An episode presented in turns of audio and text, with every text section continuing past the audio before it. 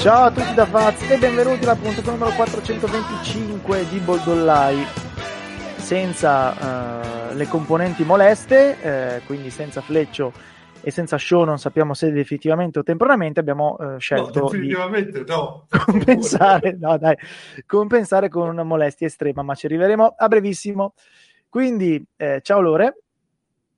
Buonasera a tutti, cioè, speriamo di no, dai, per favore. ma gli allungo la vita. Ciao Nick. Buonasera a tutti. Ciao Time. Ciao. E direttamente da Seregno, anche se non è a Seregno, ma per voi sarà sempre a Seregno nel vostro cuore, o, o forse puoi togliere lui da Seregno, ma non Seregno da lui, o queste cose così, salutiamo Alberto che per gli amici sarebbe il pazzo di Seregno, anche se non credo che siano suoi amici, ammesso che abbia amici nella vita. Ciao. No, no, no, solo nemici. Buonasera, Perfetto. buonasera, è un onore essere qui per la primissima volta. Eh. Non è vero, Se ma va bene. dice il contrario, è tutto fango, non è vero niente. Certo. È la prima volta che sono qui e soprattutto non ho mai letto una cosa imbarazzantemente brutta tipo 60 puntate fa. Smentisco Già che ti ricordi che sono 60. Guarda, che... L'avevo rimosso. Ma è andato a controllare effettivamente oggi, non ci credevo neanche. La mia coscienza l'aveva rimossa una profondità di circa 40 secondi noi, quindi sì, più o meno. Vabbè, allora fai una cosa, dai, fai una marchetta seria sul tuo podcast. Eh, così ah, subito sì, fai, dai. Serigno. Sì, sì, sì, sì, sì poi chiede che 40 euro a cranio. Però, ce, li ha già dati tecnicamente, ma fa niente. Ah, ah tra l'altro, eh. Va bene. Sì, no, eh, nel caso vi interessasse c'è un podcast molto molto bello che mi sento di consigliarvi che si chiama Disanime che faccio io e il mio amico Papa Francesco e niente, parliamo di animazione giapponese e tutte quelle cose lì, quindi se vi interessano gli anime provate a darci un orecchio. È praticamente come Bold Online, solo che parliamo di anime, quindi è molto meglio su tutti i punti di vista. Che poi a me manco piace il basket. Io no, sono rimasto, è quasi magia Johnny, però insomma... No, però mi piaceva, mi piaceva assolutamente. Io ho dovuto spiegare invece, velocissimo, che a mia moglie qualche sera fa che gli anime sono tutti cartoni animati giapponesi. Mi fa, no, quelli sono cartoni animati, no, quelli sono... No, eh, eh, eh, eh le, potrai, nulla, le potrai, far ascoltare disanime, quindi. Sì, sì, sì. sì. Tu metti a tradimento. Quindi faccio una domanda a tradimento, ma quindi Mazinga è un anime e... o sì o no? Eh sì, se sì, è un cartone sì, animato e se è stato prodotto in Giappone è un anime. Eh sì, sì. Anche in realtà se non è proprio cartone animato classico, ma se è fatto in CGI o qualsiasi altra cosa ed è comunque prodotto in Giappone, è un anime. Perfetto. Infatti dice, vabbè, Famiglia Shiro comunque non è un anime. No, sì, è un anime. Eh sì, ah, ok, pensavo, no, pensavo fosse una cosa tipo Ollie Benji, ma anche Ollie Benji un anime. Anche Ollie Benji, il vero nome è Capitan Tsubasa. È... Esatto ma questo non lo devi dire a me. Che... Vabbè. Vabbè, fate il cazzo che volete.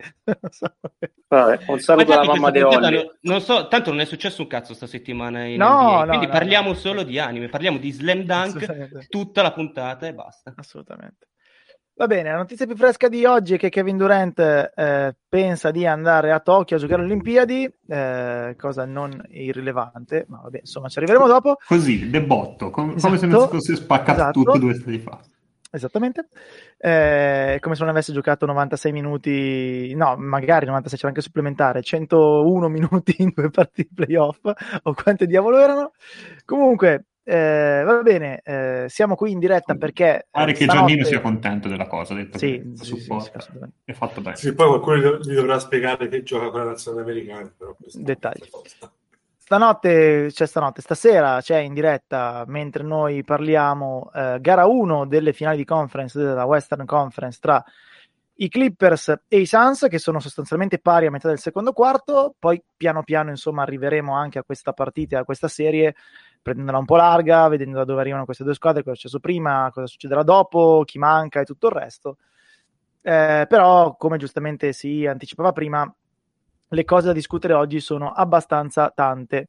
Quindi eh, io inizierei dal vedere un attimo a che punto sono i playoff a est, perché eh, poi eh, fra poche ore si giocherà l'altra eh, gara 7, oltre a quella che si è giocata poche ore prima della registrazione di questa puntata, e quindi iniziamo a vedere appunto cosa è successo a eh, est e partiamo così la gente poi potrà bestemmiare liberamente dopo 5 minuti di podcast, perché probabilmente saprà il risultato di fila Atlanta e sentirà questa sequenza di stupidaggini che stiamo per dire, approcciamoci un attimo a gara 7 tra appunto Philadelphia 76ers e Atlanta Hawks. Eh, è una serie che probabilmente i Sixers avrebbero do- dovuto vincere prima, che i Sixers dovrebbero vincere, eh, quindi qualsiasi altra cosa questo risultato per fila sarebbe abbastanza pesante. Dovevano vincerla due, due partite fa sta serie, eh, nel senso che si è eh, Fila che però sostanzialmente ha vinto solo le partite in cui ha pescato i jolly dalla panca perché eh, così erano gara 2 Milton, gara 3 Korkmaz e gara 6 Maxey, vado a memoria, dovrei averla presa. Ehm, e che oltre a Embiid di cui sappiamo insomma uh, le condizioni fisiche, se non altro recent- nella seconda parte della serie ha trovato Seth Curry, in gara 6 è suscitato un pochino anche Tobias Harris, ma c'è un enorme missing in action per i Sixers di cui se volete parliamo. Lato Atlanta, eh, in attesa di capire cosa succederà di Bogdanovic, eh, direi che comunque per gli Hawks le notizie sono molto positive perché non era automatico che potessero giocarsi una serie a questo livello, nonostante poi tutti i difetti di fila di cui magari adesso parleremo. Quindi comunque per Atlanta la stagione è estremamente positiva in ogni caso, hanno scoperto che Trey Young è competitivo anche eh, a questo livello qui, hanno scoperto che John Collins ok, che è convinto di essere il più forte di tutti, però sa anche fare il gregarione, il lavoro sporco, e questo per il loro futuro è eccellente, eh, eccetera, eccetera, eccetera. Poi, insomma, nel caso andiamo nel dettaglio. Come, come, vedete la cosa? E poi parliamo, se volete, di più dei Sixers, perché gli Hawks, onestamente, a parte complimenti qua e là, non so quanto ci sia da dire, ecco.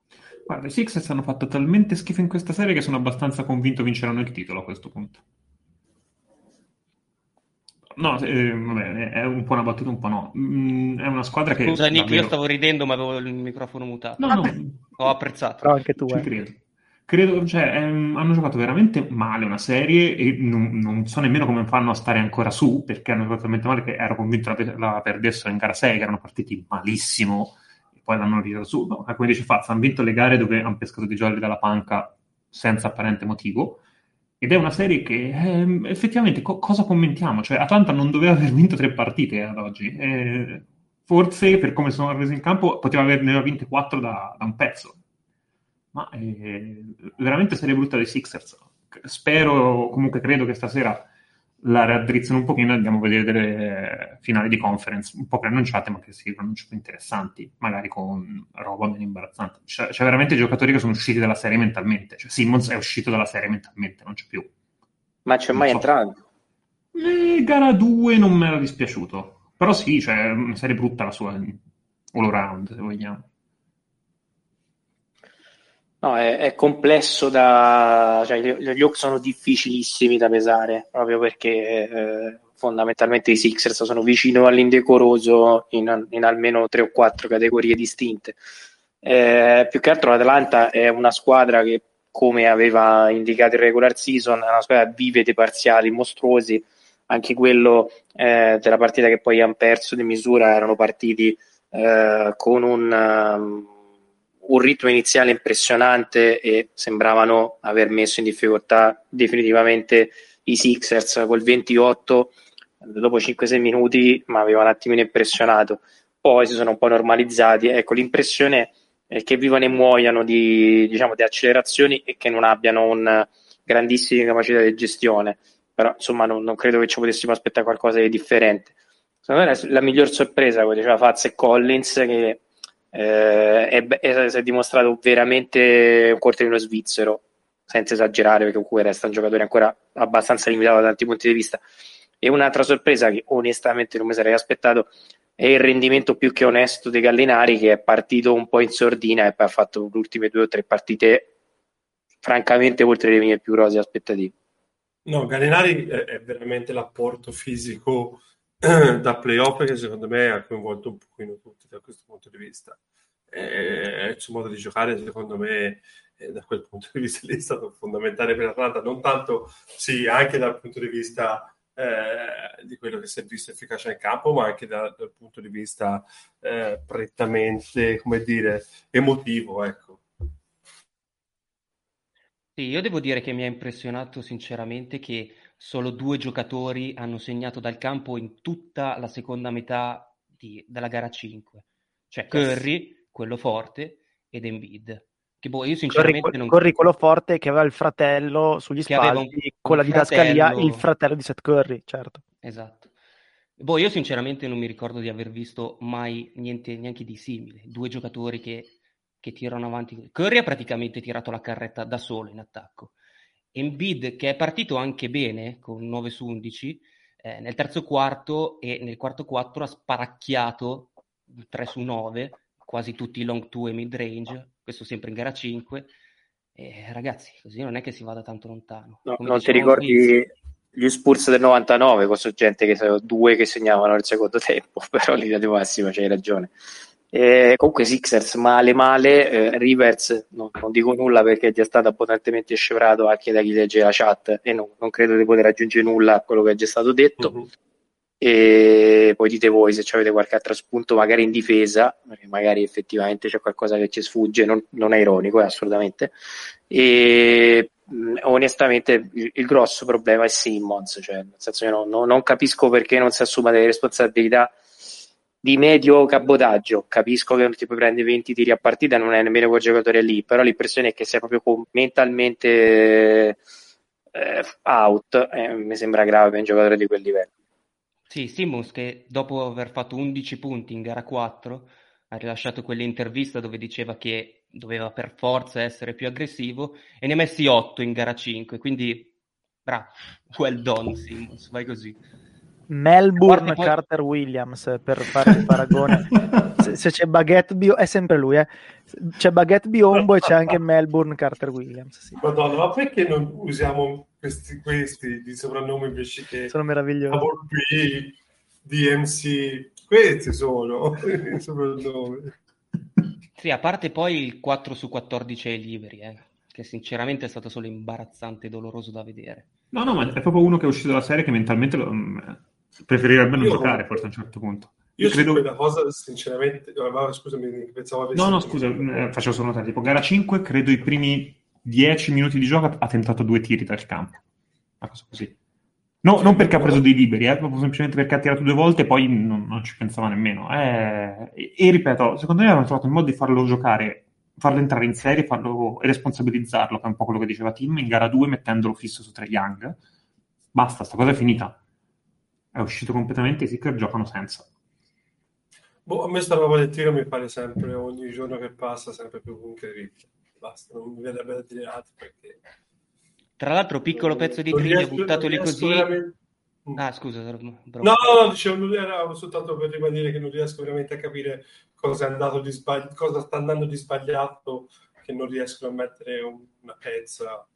Però, va, vai Alberto con cosa stavi dicendo. No, prima. dicevo proprio su questa cosa qua dei liberi. Un piccolo trivia è che Simmons è diventato la prima guardia nella storia dell'NBA a sbagliare 10 tiri liberi consecutivi in una gara di playoff che già di suo non è mica male, e poi se vogliamo andare avanti con, eh, con, con altre statistiche buttate lì a caso, eh, i peggiori tre giocatori per percentuali ai liberi nella storia dei playoff, minimo 50 tentativi, sono eh, Ben Wallace, 27.3 nel 2006, Simmons, 32.8 questi playoff qui, e DeAndre Jordan, 37.3 nel 2016 e se DeAndre Jordan ti dà il 5%, punti per, cioè 5 punti percentuali di scarto ai liberi, insomma, io direi che potrebbe essere il caso di iniziare a preoccuparsi. La cosa che preoccupa molto, oltre ai tiri liberi, eh, nell'ultima partita poi Rivers mh, ha un po' nascosto dei problemi di falli, forse l'idea di levarlo dalla partita per evitare la, l'HBN, chiamatelo come volete, è che in questo momento Simmons uh, in attacco non è solo assente, è uh, deleterio. Dannoso, eh, sì, sì, sì, sì. È perché eh, comunque la sua presenza chiude spazi ai compagni e, e, lui occupa spazi poi senza fare un cazzo. Eh, quindi, ripeto, in difesa sicuramente resta positivo e l'averlo messo sulle piste tra Young ha aggiustato un paio di cose per fila che insomma Trey comunque fa sue fa i suoi numeri, però non è più dominante come la prima metà di gara 1. Eh, in attacco, però, ripeto, Simmons in questo momento è obiettivamente deleterio perché eh, occupa linee di penetrazione, porta raddoppi addosso a Embiid, eh, non eh, si muove senza palla, non fa niente da nessuna parte. E questo obiettivamente va, eh, va, ben oltre i tiri liberi. Cioè eh, giocano in quattro in attacco, banalmente. Ma peggio, in tre e mezzo, perché lui non è solo assente, lui rompe le palle, cioè è peggio.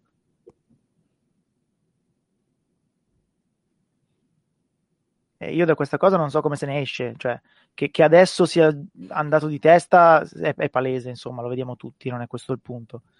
E il punto è co- cosa fare da qui in poi, cioè se eh, ritornare sul solito discorso lo devi scambiare perché il suo valore non è mai stato così basso e quindi come ipotizzato da Zach Lowe, come dicevamo anche stamattina con Nello, eh, ti va già bene se ci prendi un CJ McCollum a questo punto, eh, oppure trovargli qualcosa da fare, ma diventa un problema. Io, io ho un grande. ottimo Wiggins eh, che va via come niente. Se eh volete certo. avanza, eh, se volete darvi un Simmons, eh, vabbè, farò sto sacrificio. Beh, De Rozan è scaduto, se no. Va via come niente, non lo so, costa quanto una finanziaria, però D- diciamola così. Vabbè, poi ci mettiamo d'accordo sotto banco in nero. Diamo Chissà se con, una, con, un allenatore cristiano lo recuperi. Io comunque ho dell'idea che lo puoi recuperare, però oggettivamente sì, diciamo che devi, devi pensare di venderlo. Poi può darsi che in realtà si sveglia questa partita qui e in linea di massima cambia un po' la situazione. Però sì, diciamo che se sei Sixers ci cominci a pensare. Sulla cosa dell'allenatore, due indizi purtroppo fanno una prova e vediamo. Eh eh, probabilmente avrebbe, avrebbe, bisogno di un genio creativo e Rivers è un normalizzatore, un semplificatore sì, sì, esatto, e esatto. Non, non, ci siamo proprio. Ecco. Anche Brett Brown era di questo stampo, sì, se vogliamo, quindi cioè, in un livello più basso, forse un pochino più tecnico, ma un pochino meno eh, diciamo, personale dal punto di vista dei giocatori. Quindi mi serve l'audio di Jamie Foxx che imita Doc Rivers e dice I don't know what Mamma mia, ma perché me l'ha ricordato? No, no, no, no, però volevo sapere la vostra su quella cosa lì di Doc Rivers e le sue rimonti subite in carriera. Se avevate It's qualche... Rock Divers. Eh, rock... No, beh, Rock Divers però è la versione GM. L'allenatore è sempre stato Doc Rivers. Ah, è vero, è vero. Sì. No, io, pe- io, penso che sia più che altro una coincidenza, eh, perché Sinceramente non vedo Sicuramente come... è stato anche un po' sfigato che però sia che la qualità sia oggettivamente orrenda delle letture e poi un altro errore che fa, che credo che un Fleccio l'ha fotografato meglio di tutti, tende a trattare i playoff un po' come la regular season per certi versi, cioè fare sempre gli stessi errori, ogni tanto si ripresenta sempre questi stessi quintetti improbabili nei momenti imbarazzanti della partita e quando le cose vanno a sud fa quella faccia, quel sadness, quella faccia da meme, non cambia mai mh, la plasticità del volto e non cambia spartito, eh, è, diciamo che è troppo passivo. Però qualche qualità sicuramente ce l'avrà, però ecco, l'impressione è che, mh, le, come ho già detto, le, le, quelle buone delle squadre, siano, a parte rare eccezioni, siano allenate veramente male, almeno le contender. Ha fatto anche cose buone. Nick, raccontaci il... Andiamo avanti. Nick, raccontaci il primo tempo di gara 1 tra i Clippers e i Suns. Ah, un po' confusionario come primo tempo. Eh, mi sembra che i Suns sono partiti molto imballati, i Clippers sono partiti anche loro abbastanza fuori giri. Primo quarto decisamente brutto, secondo quarto molto più godibile. E, so, è, mi sembra una gara 1, cioè con un sacco di roba che l'altra squadra non si aspetta e viene sorpresa e così. I Clippers mi sembrano molto più ehm, minuziosi, come posso dire, un pochino più maliziosi, fanno quelle cose che ai playoff ti pagano, tipo ti agganciano dopo il blocco per farti stare lì col braccio, quelle piccolezze che diciamo una squadra vede in una fase. I, i Suns mi sembrano molto fuori giri e gli manca più che Chris Paul scorrere, Chris Paul passatore, Chris Paul proprio eh, normalizzatore che ci mette 8 secondi a passare la metà campo per far riassettare la squadra e dare la calma. Sì. Però il primo tempo in parità. Segnaliamo gli 11 punti in 8 minuti di Cousins, che però in realtà erano 11 punti in 5 minuti, poi è, è esploso e gli hanno segnato addosso da tutte le parti, eh, quindi tenuto in campo forse Infatti un po' di troppo. Stato È stato un parziale di 11 pari. Segnalo per i feticisti una serie infinita di clip uh, di Rondo che fa finta di difendere. Segnaliamo le grandi percentuali del tiro di Marcus Morris, che immagino spiacciono a Nick. E, um, ecco, e per i Suns... Ecco, si fa la fine di Marta Russo, non mi dispiace. E per i Suns, eh, obiettivamente, Ayton che... Eh, diciamo contro il quintetto small dei Clippers eh, avrà la possibilità di, diciamo per tutta la serie di fare un po' il cavolo che vuole eh, credo che sia abbastanza necessario un, un Ayton non dico a 30 ma a 20 alti di media eh, in questa serie per i Suns. Cioè, si è preso un tiro orrendo all'inizio un fadeaway con Marcus, eh, contro Marcus Morris con tipo 15 secondi nel cronometro e poi ha fatto 7 su 7 da 0 cm dal canestro. Esatto, e se non ho letto male i Suns hanno fatto tipo 34 dei loro 57 punti in, in area, intendo sotto canestro. Per certi versi... Volete... Ah, dimmi, dimmi. Vai, vai. Ah, volevo dire, quindi volete dirmi che Terence Mann ha finito di essere il più grande giocatore di tutti i tempi? Aspetta, aspetta. aspetta no, che peccato. Aspetta, aspetta. È solo gara 1, lo sai, Mann solo gara 7 esplode. Va e... bene. No, eh, io la, la, cosa che sinceramente credo, no, non so se Nick è d'accordo, è che fin qui, considerando quello che si è visto da Phoenix, è un affare che punteggio sia questo, eh, che secondo me era, considerando la gestione delle energie, i Clippers avrebbero dovuto andare avanti dei 15-20 punti anche su, per quello che si è visto in campo. Eh, sì. la, la, frenesia, proprio la pure execution ci sta. A, a, tal proposito, io spero che ci sia un minutaggio estremo di Cam Johnson, ne parlavamo prima in uh, fuori onda. È entrato e ha sistemato qualcosina. Nel senso, mi sembra un giocatore dalle letture, tra virgolette, più lucide a 360 gradi di quelli che non sono Booker. E quindi spero che lo cavalchino selvaggiamente. Guarda, il resto... di Cam Johnson che a me è piaciuto molto, però lo chiedo a te perché magari hai più occhio. Chi, su chi lo metti in marcatura? Eh, eh, sì. non lo chiedo, ovviamente. E... Ma considerando il tipo di lavoro che fa, io onestamente proverei a tenerlo su Batum.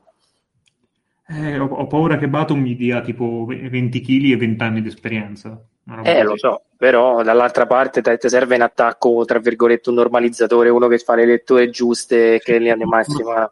Mi piace, piace, molto per quello, ma credo che non giochi molto di più proprio perché dall'altra parte no, non ha un matchup buono in questa serie. Però sì, eh, cioè, concordo con quello che dicevi. Ok, ci torniamo più tardi. Nel frattempo eh, finiamo eh, il discorso sulla Eastern Conference.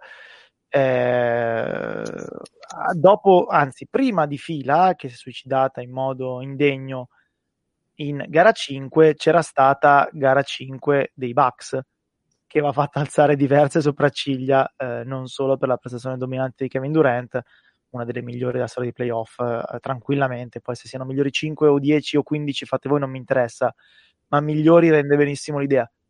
Eh, e invece i Bucks poi comunque hanno tenuto botta, eh, adesso obiettivamente date le condizioni fisiche eh, di Arden e l'assenza di Kyrie, eh, i Bucks erano una squadra più forte tra le due in campo, non quella col giocatore più forte perché abbiamo visto cosa cazzo abbia fatto Kevin Durant nella quinta e nella settima soprattutto, ma sicuramente con eh, la squadra più forte. Però appunto, dato il loro passato recente, dato il collasso in gara 5, non era automatico che stessero con la testa in partita. Quindi questo tutto sommato è un segnale non bruttissimo. Non è bruttissimo neanche il rendimento di Giannis, che ha giocato una grandissima gara 7 e l'ha tenuti a galla per tutto il tempo necessario a far svegliare Middleton e Holiday. Middleton e Holiday nei primi tre quarti hanno tirato veramente, scusate, la merda poi tipo erano 1 3, 3 su 15, l'altro 2 su qualcosa del genere, così via. Poi in realtà invece Middleton eh, e Holiday tra fine del quarto quarto supplementare hanno fatto delle giocate di grandissima qualità e abbastanza fondamentali per la vittoria dei Bucks. Eh, per i Nets non credo che ci sia tantissimo da dire proprio perché erano veramente in condizioni pietose. Purtroppo capita, non ci puoi fare niente, succede, insomma, eh, c'è il famoso discorso prendi tre stelle per ammortizzare l'infortunio potenzialmente di una, se te ne si rompono due non c'è verso. Eh, abbiamo visto in condizioni Stavarden. Eh, poi di nuovo anche lì Milwaukee non l'ha attaccato in gara 5, eccetera, eccetera. Va bene, è verissimo. Eh, resta il fatto che Arden era imballatissimo in condizioni pietose ha anche rivelato poi alla fine della partita di avere una, eh, uno stiramento di quello che gli americani definiscono grado 2 che è una roba che abitualmente ti porta via 5 o 6 settimane. A lui ne ha portata via boh, una, due, non lo so. Quindi insomma abbiamo visto in che condizioni era Arden quindi premesso il solito disclaimer di Nick a chi vince, cioè a chi perde gara 7 non dovete cacare il cazzo non cacate ad Arden perché veramente no, a me peraltro è piaciuto molto come, come Nash l'ha, l'ha rimesso in serie perché praticamente l'ha tirato dentro per fare quello che difende in post e basta non aveva altri ruoli ma comunque nel senso Arden sì, no. nei, nei scorsi due era... anni è un ottimo difensore in post quindi perché no? No, Arden era, era, lì secondo me per tenere un difensore incollato ad Arden Holiday. e per dare più Holiday. spazio a Durant. Esatto. Assolutamente sì. Sì, sì, in attacco ha fatto finta di essere eh, sano e, sì, e sì, non teneva il primo passo di nessuno in difesa e in attacco. E non batteva nessuno in attacco. Esatto. Quello è. Eh, che poi è una cosa che non riesco proprio a immaginare perdere tre delle tue cinque stelle in Pazzesco. gara 7. Eh. Proprio Pazzesco. Boh. Comunque, vabbè, Arden e i Nets ci riproveranno l'anno prossimo, probabilmente con un roster molto simile a questo, quindi eh, questa è l'annata sfigata, magari l'anno prossimo va tutto bene e si portano a casa un anello. Sui Bucks, ripeto, eh, alla fine comunque la serie l'hanno portata a casa, pur con tutto quello che possiamo dire di Giannis e di Bud e degli infortuni ai Clippers che li hanno sicuramente avvantaggiati. E ripeto che non era affatto scontato. Adesso siano favoriti o no non mi interessa. Eh, però sicuramente avranno altri momenti difficili, ma che abbiano superato questo è un, un salto di qualità rispetto al loro passato recente. Eh, hanno chiaramente bisogno che Middleton faccia canestro, altrimenti non c'è verso. Se poi lo fa anche Holiday, meglio. Eh, e però tutto sommato hanno retto con Brook Lopez a una squadra che eh, poteva mettere in campo 5 giocatori perimetrali in grado di far impazzire i dropponi di Brook Lopez e adesso potrebbero arrivare delle sfide un po' più facili da questo punto di vista. Al limite, giusto i Clippers in finale NBA potrebbero tornare a rendere poco consigliabile 35-40 minuti di Lopez che droppa. Prima no, e onestamente eh, i Bucks mi sembrano anche a prescindere da chi passa dall'altra parte i favoriti eh, di queste finali di conference a est, eh, che è una roba che detta dopo gara 5 avrebbe fatto ridere chiunque. Ecco. Vabbè, sono, sono un po' cioè, mm, credo che siano più questi con l'asterisco nel senso buono e eh, non necessariamente negativo, cioè nel senso ci sono delle condizioni eh, quasi da sopravvivenza per certi versi anche dal punto di vista fisico e probabilmente stanno un po' rimescolando i valori che normalmente potrebbero essere diversi. Eh, io l'avevo pronosticati vincenti, mi pare insieme a Nick, anche se non, non ero convintissimo eh, prima che si rompesse addirittura Irving, eh, quindi avevo fiducia, onestamente le prime due partite eh, hanno fatto di tutto per smentire l'intuizione o perlomeno la Sports aveva più speranza che intuizione eh, il problema grosso è che Bud è probabilmente troppo testardo alla D'Antoni e questo abbiamo imparato a conoscerlo, a capirlo nel corso degli anni, non è la prima serie playoff che vediamo.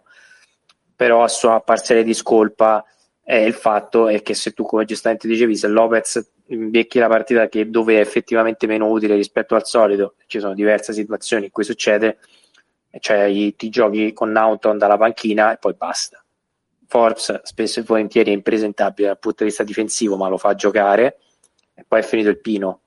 Eh, cioè, da questo punto di vista, l'assenza di Vincenzo è devastante, quasi quanto fosse una stella, semplicemente perché gli dava veramente un'altra dimensione proprio a livello tattico. Eh, io non so se trovano qualcun altro che ruota, però l'impressione è che se, fanno, se giocano a 6 eh, diventa difficile secondo me anche eventualmente giocarsela con i Sixers però comunque non c'è dubbio che sono favoriti.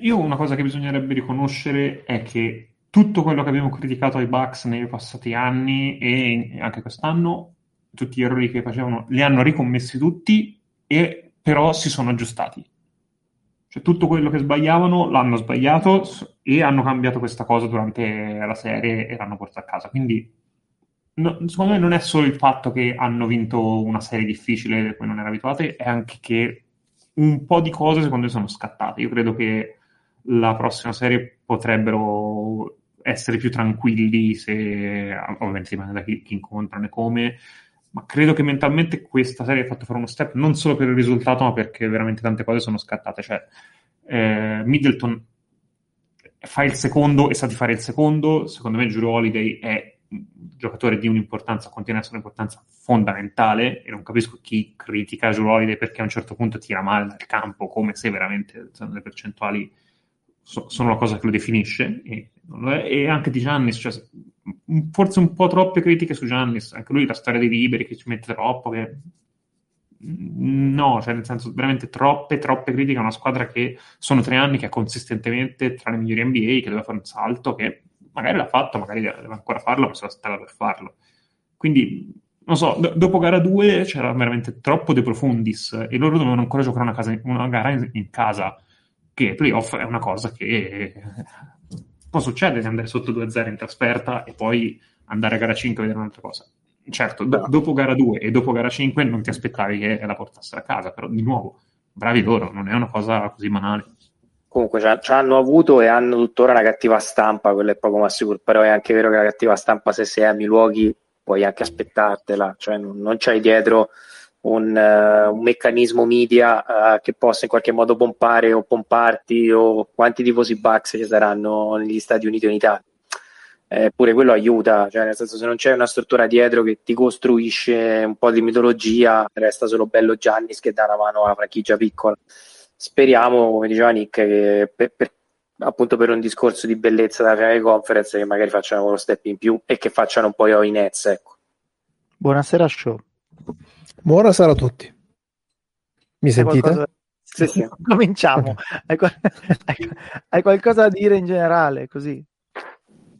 Ma eh, sono entrato no. che stavate parlando di. Argomento di a piacere, argomento a piacere. Le stagioni, quello che vuoi.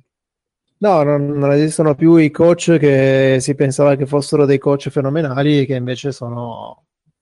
lasciano più di qualche dubbio, visto che avete parlato di Bud. Eh credo ne abbiate parlato ampiamente e uh, anche a me ha lasciato più di qualche, uh, di, di, qualche dubbio sul, sulla sua capacità anche in questa serie perché però l'ho visto abbastanza difficoltà. come diceva però... Nick alla fine dei conti le cose un po' si sono aggiustate e l'ha vinta con Lopez da 5 questa serie.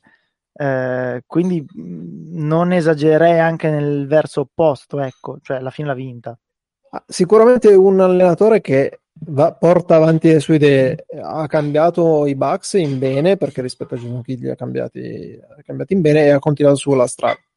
Eh, secondo me si è anche un po' incaponito su determinate scelte e su determinate non scelte, tipo il non mettere sempre in mezzo Arden o quel che ne restava in, questa, in queste ultime tre partite due partite di playoff in, nei pick and roll. Nel, vabbè, far giocare Brook Lopez in realtà ne, ne parlavo anche in, in, DNPCD l'altro giorno. E, è anche difficile in questo momento non dare minuti a Lopez quando è, è comunque un giocatore che si è sbattuto anche in difesa. E, e, comunque non farlo giocare vuol dire allungare le rotazioni di qualcuno che fa, che fa tanta fatica perché ieri Conagon eh, non è che mi è sembrato così, così sul pezzo in alcuni momenti della partita. Quindi secondo me è un, un po' per convinzione, un po' per, per gioco forza.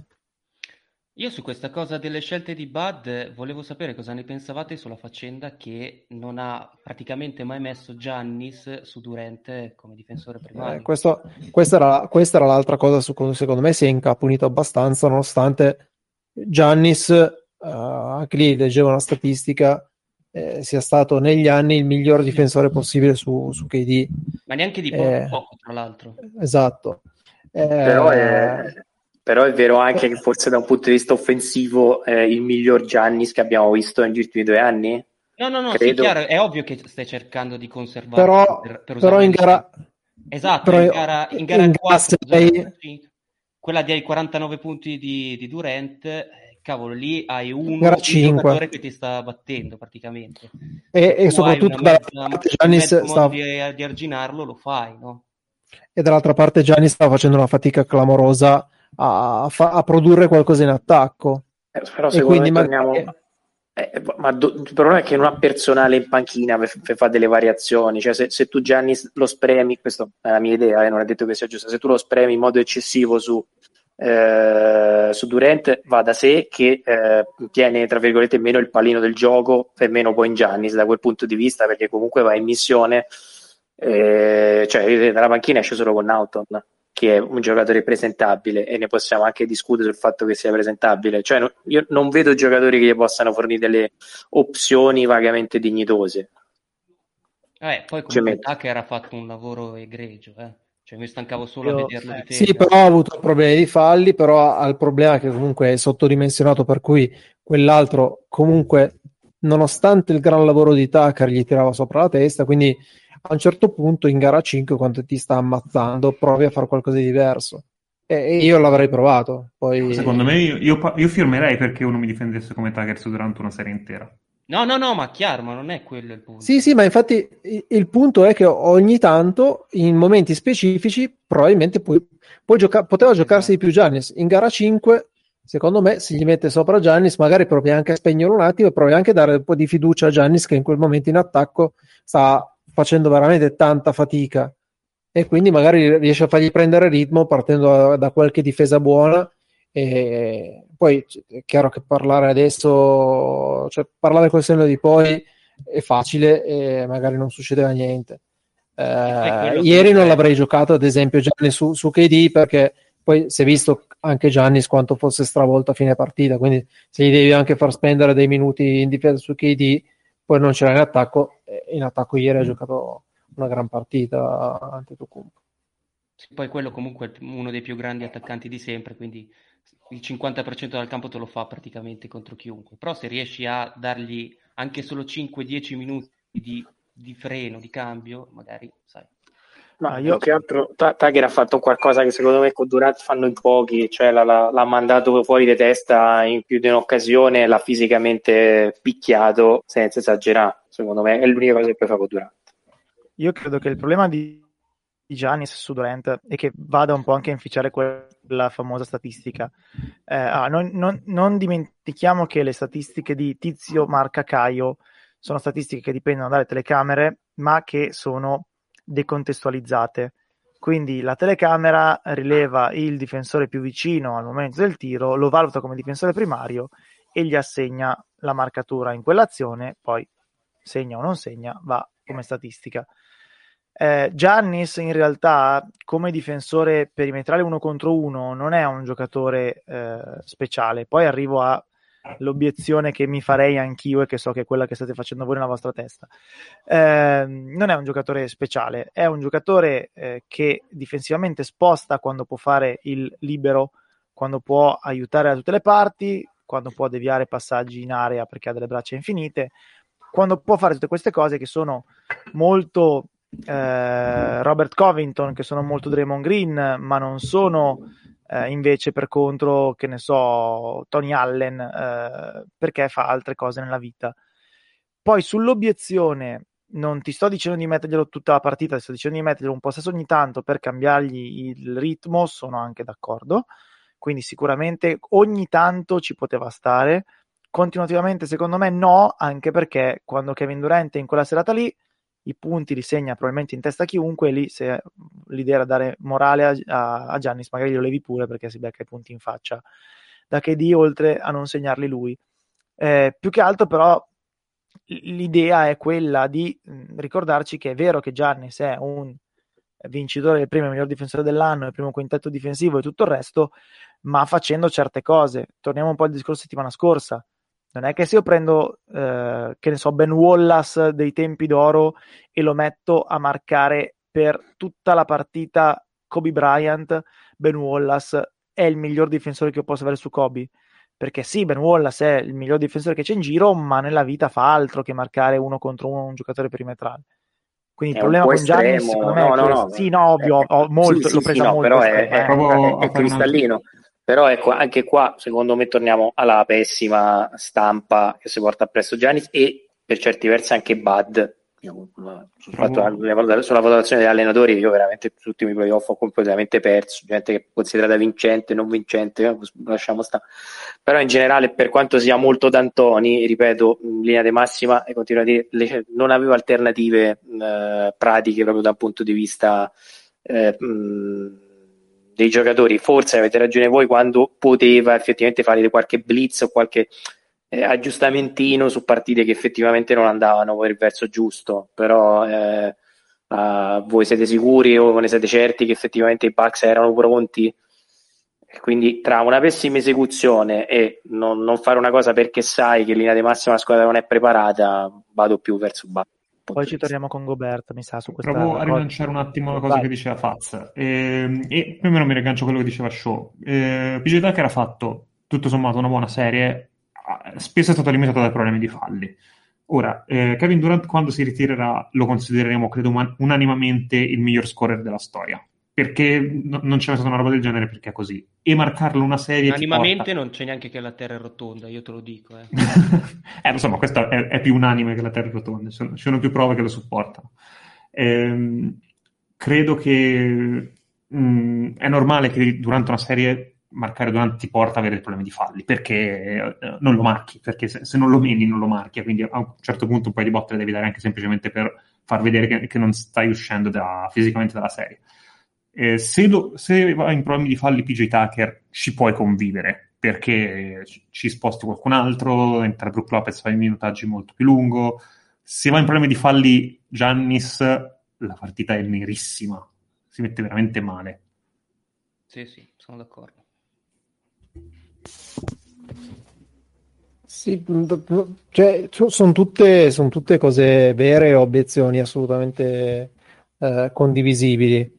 Eh, quello che però mh, continuo a dire, ripeto, cioè, ci sono, c- c'è una serie di sfumature tra il non metto mai Gianni su KD oppure lo metto per qualche possesso per vedere l'effetto che fa, come diceva Iannacci. Uh, io qualche possesso non sarei giocato Uh, come probabilmente si è giocato anche qualche possesso e ha avuto ragione con Holiday su, su, su KD che gli ha dato parecchio fastidio e l'ho visto più verso la fine della serie che verso l'inizio. Quello è un aggiustamento che mi è piaciuto. Mm, non mi sarebbe piaciuto vedere come funzionava anche, anche Giannis perché è vero che è un difensore diverso da un, difensore perimetrale però comunque dà fastidio sulle ricezioni, per, però comunque dà fastidio sul magari su prendere, prendere determinate posizioni o determinati tiri in, uh, uh, in, sospensione sopra il difensore che con Giannis non riesce a fare. Quindi provare un po' di, di, queste alternative anche per provare a dover far cambiare le soluzioni a, a KD che rimangono tantissime quelle a sua disposizione, però se gli cambi gli cambi quelle dove su cui sta avendo più ritmo e vedi un po' come, come, come funziona. Yes, finirei il giro sulla Eastern Conference con una nota eh, veloce da Boston perché settimana di gabbie aperte ovunque nell'NBA è uscito questo pezzo su The Athletic in cui si parla delle tensioni tra eh, Kemba Walker e Brad Stevens. Non è un caso che poi Brad Stevens si è levato di torno a Kemba Walker alla prima curva della sua nuova avventura da eh, dirigente dei Celtics. Eh, la, dire, l'idea dietro lo scambio è abbastanza palese, quindi Orford peserà meno a livello salariale di Kemba fra due stagioni, pesa un po' meno adesso, quindi c'è la possibilità di, prendere, di tenere Fournier, magari non andare troppo profondi in luxury tax che ci può anche stare. Vabbè, insomma, que- queste sono come dire, sfumature che interessano poco. Più che altro quello che c'è da capire è eh, come valutate la... Scelte, scelte in Thunder, più che c'è da capire. Questo non ci interessa oggi, un'altra volta. Eh, tra l'altro, questa settimana c'è la lottery, giusto? Sì. Non mi ricordo, questa settimana. Okay. Sì, è questa è questa. Domani notte. Eh, quel, quel, ecco, quello che volevo chiedervi è un pochino come, come, vedete la situazione a Boston in generale, cioè se eh, queste tensioni tra Kemba e Stevens erano il fatto che Stevens doveva cazziare quello che sapeva avere le spalle più larghe per far arrivare la cazzetta a tutti o se al contrario eh, Stevens cazziava Kemba proprio perché era quello da cazziare, intanto è impazzito Paul George, ehm, era quello da cazziare e non eh, e quindi diciamo lo, la parte giusta tra virgolette dello spogliatoio erano gli altri e lui era quello da appunto prendere di mira se, se Stevens ha perso la brocca, se Kemba che è sempre stato considerato un grande compagno di squadra invece era nervoso per motivi suoi, insomma queste cose qua. Secondo me perché era l'anello debole, eh, era il giocatore più scambiabile, era oggettivamente un peso, secondo me in prospettiva, almeno luce che ce l'ha avuto vicino, ha probabilmente stabilito che eh, fisicamente non, non, gli dà più determinate garanzie e comunque insomma, i, cioè, scusate, i Celtics credo che mh, pretendano, tra virgolette, di recitare un ruolo importante anche l'anno prossimo e quindi probabilmente era un messaggio che doveva lanciare. Io credo che sembra, abbia smesso. è sembrato abbastanza marcio, è sembrato, ecco, mettiamola così. Esatto, e in più probabilmente c'era anche qualche messaggio da lanciare. Non ci dimentichiamo che comunque Stevens, per quanto possa essere stufo o se sia stufato di allenare, speriamo che cambi idea, cioè ha sempre governato uno spogliatoio abbastanza complesso che non è mai eh, particolarmente uscito allo scoperto. Cioè, Smart che è Smart, che credo che sia uno dei giocatori più stevensoniani del mondo e che comunque sia, eh, si farebbe probabilmente impiccare per il suo allenatore perché sennò quella carriera lì probabilmente non ce l'avrebbe avuta. Era uno che fino a poco tempo fa, se non giocava i minuti che diceva lui, prende, cioè, era vicino ad appenderlo al muro Stevens. E non è che siano tutte quelle rose e fiori. Mm, comunque linea di massima mi, mi, mi piace come mossa perché denota coraggio e una certa voglia di eh, esercitare un, un, ruolo col polso do, abbastanza fermo e quindi I like. Per me il, la personificazione del meme, quello di Jordan, è nei Took It Personally. Eh, appena avuto il 5 minuti di spazio di fare quello che voleva, ha detto a moto lo faccio vedere io. Eh, niente, Kemba se n'è andato. Ciao Kemba. Sì, che tra l'altro mi sembra che The Athletics sia abbastanza bravo ad anticipare questi Took It Personally perché anche a Dallas è funzionato più o meno così. Beh, però gestiti un po' meglio di Dallas i Celtics, dai. Sì, sì, sicuramente. Cioè, beh, però voglio dire, se, se, su The Athletics è uscita la voce che eh, Kemba e Stevens non si prendessero molto, incomincerei, visto che eh, li, li, diciamo, la, la, la prova eh, con la, la, trade di, di Kemba c'è stata, tenderei abbastanza a fidarmi del fatto che quei due non si prendessero e quindi appunto alla prima curva della, della sua carriera da GM Stevens l'abbia scaricato con un calcio fuori dalla macchina. Eh, che bella immagine, tu lo faresti sicuramente. Dai, beh, ovvio, eh, guarda, eh, gli, farei anche, gli farei anche la, la... esatto. Fantastico. Vabbè, eh, no, nota di colore, eh, adesso vi spiego anche perché. Io ricordo purtroppo molto bene una vicenda simile a quella tra i Celtics e all'Orford quando una certa squadra si rifiutò dopo una cavalcata trionfale chiusa in finale NBA di dare i soldi a un certo giocatore turco e quel giocatore turco dopo essere passato da Toronto da una squadra in campo in questo momento ma anche Nick farà finta di non ricordarlo tornò alla squadra che non aveva voluto pagare quel contrattone all'origine perché aveva senso che ci provassero a riportare Turcoglu a Orlando e finì male. E all'Orford per fortuna non torna con quelle stesse aspettative a Boston, però è curioso, insomma, questo giro mi ha ricordato molto quella vicenda lì. Come, comunque diciamo, sappiamo tutti che sono 17 lunghi adesso i Celtics, che è solo il, la, il, prima, il primo, diciamo, la prima mossa, il, primo, il principio, secondo me, un, un rinnovamento abbastanza profondo che secondo me coinvolgerà quasi tutti quelli che non si chiamano eh, Brown o Tatum. Aggiungo sicuramente questa cosa, questo scambio ci dice molto del rapporto o quantomeno della stima eh, che Stevens aveva per Kemba Walker potrebbe dirci qualcosa, unito ovviamente ad altri, altri indizi che abbiamo avuto negli anni, sul fatto che Stevens non considera necessariamente Robert Williams un lungo eh, titolare affidabile a medio termine. Eh, perché magari semplicemente arriva Orford perché è l'unica cosa che potevi scambiare, eh, andarti a prendere cedendo Kemba senza svenarti. O magari arriva Orford perché tu quel lungo lì lo metti in campo volentieri davanti a Williams che ricordo con Stevens ha giocato tipo 5 partite titolari in tutto, anche quando non c'era quasi nessun altro, quindi forse anche questa dinamica da tenere d'occhio. Se per Boston abbiamo finito, io direi prima di andare alle serie playoff dell'Ovest, e sempre con un occhio a questa partita, sembra arrivato il terzo quarto ai Clippers in cui segnano tutto, Paul George prima e anche Reggie Jackson poi. Eh, parliamo un attimo, come abbiamo fatto la settimana scorsa, di alcune squadre che se ne sono andate, che poi è il motivo per cui c'è Alberto qui eh, stasera con noi. E quindi come senza girarci, eh, sì, non tornano più, certo. E quindi senza prenderla troppo larga, Alberto, facciamo il bilancio della situazione della stagione dei Golden State Warriors. Vai. I Warriors tiene l'ombrello sotto la pioggia, mentre Zazza mi piange su una spalla, Wiggins mi tiene la manina succhiandosi il pollice e Draymond fa un'omelia infarcita di bestemmie e la barra di Curry cala lentamente nella fossa delle carriere finite. Questa era l'unica cosa che mi ero preparato.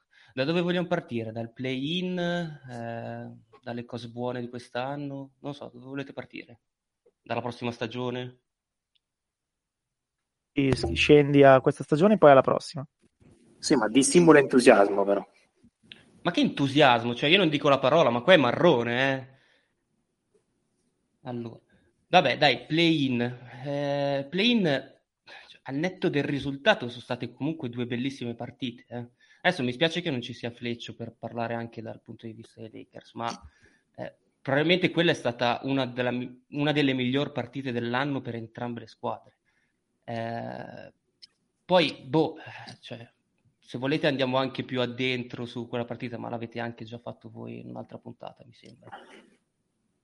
Eh, che dire, dal punto di vista tattico state veramente molto belle da vedere, due super difese che battagliano per 48 minuti. Ricordo che per defensive rating i Lakers quest'anno erano primi, ma Golden State era comunque quinta, quindi stiamo parlando comunque dell'elite difensiva della Lega, cioè, mica robetta.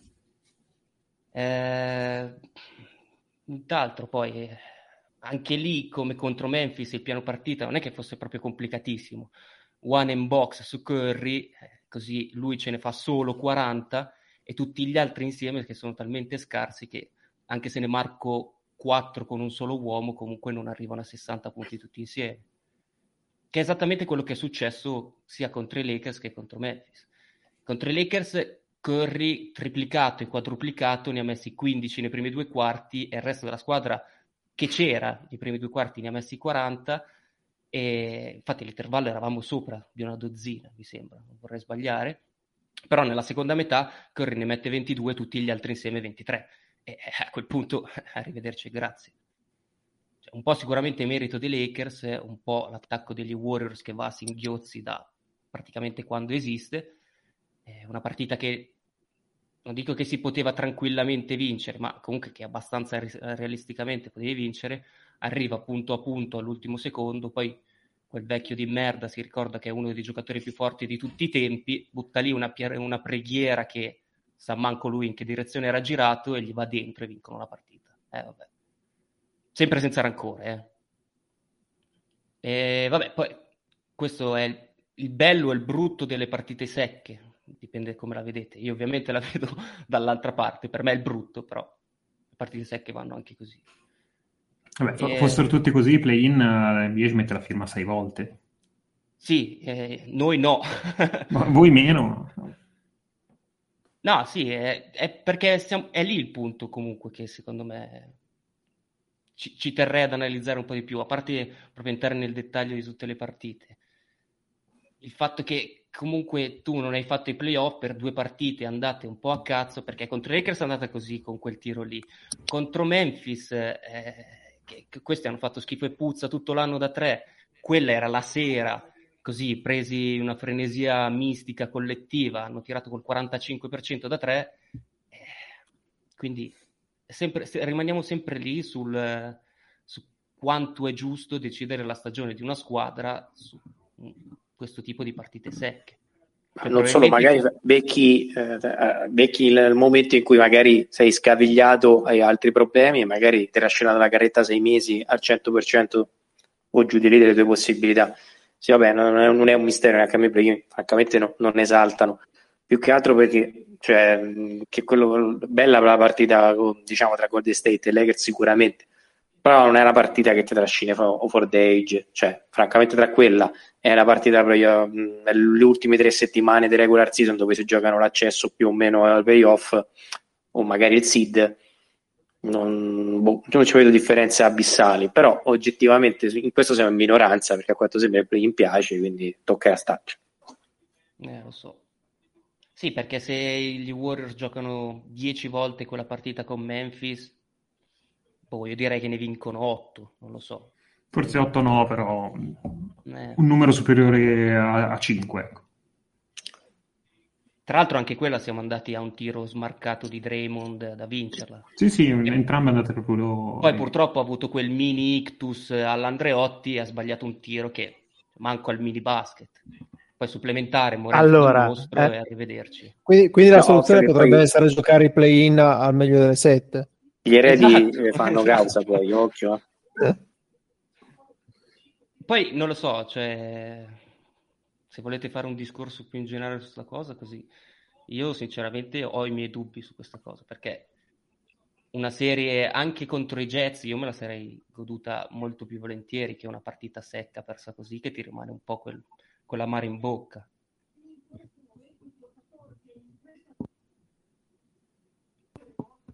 Va bene, intanto forse i Clippers devono rivedere l'idea di tenere in campo Zubac quando c'è Booker dall'altra parte Zubac sta dominando stasera, accidente a lui.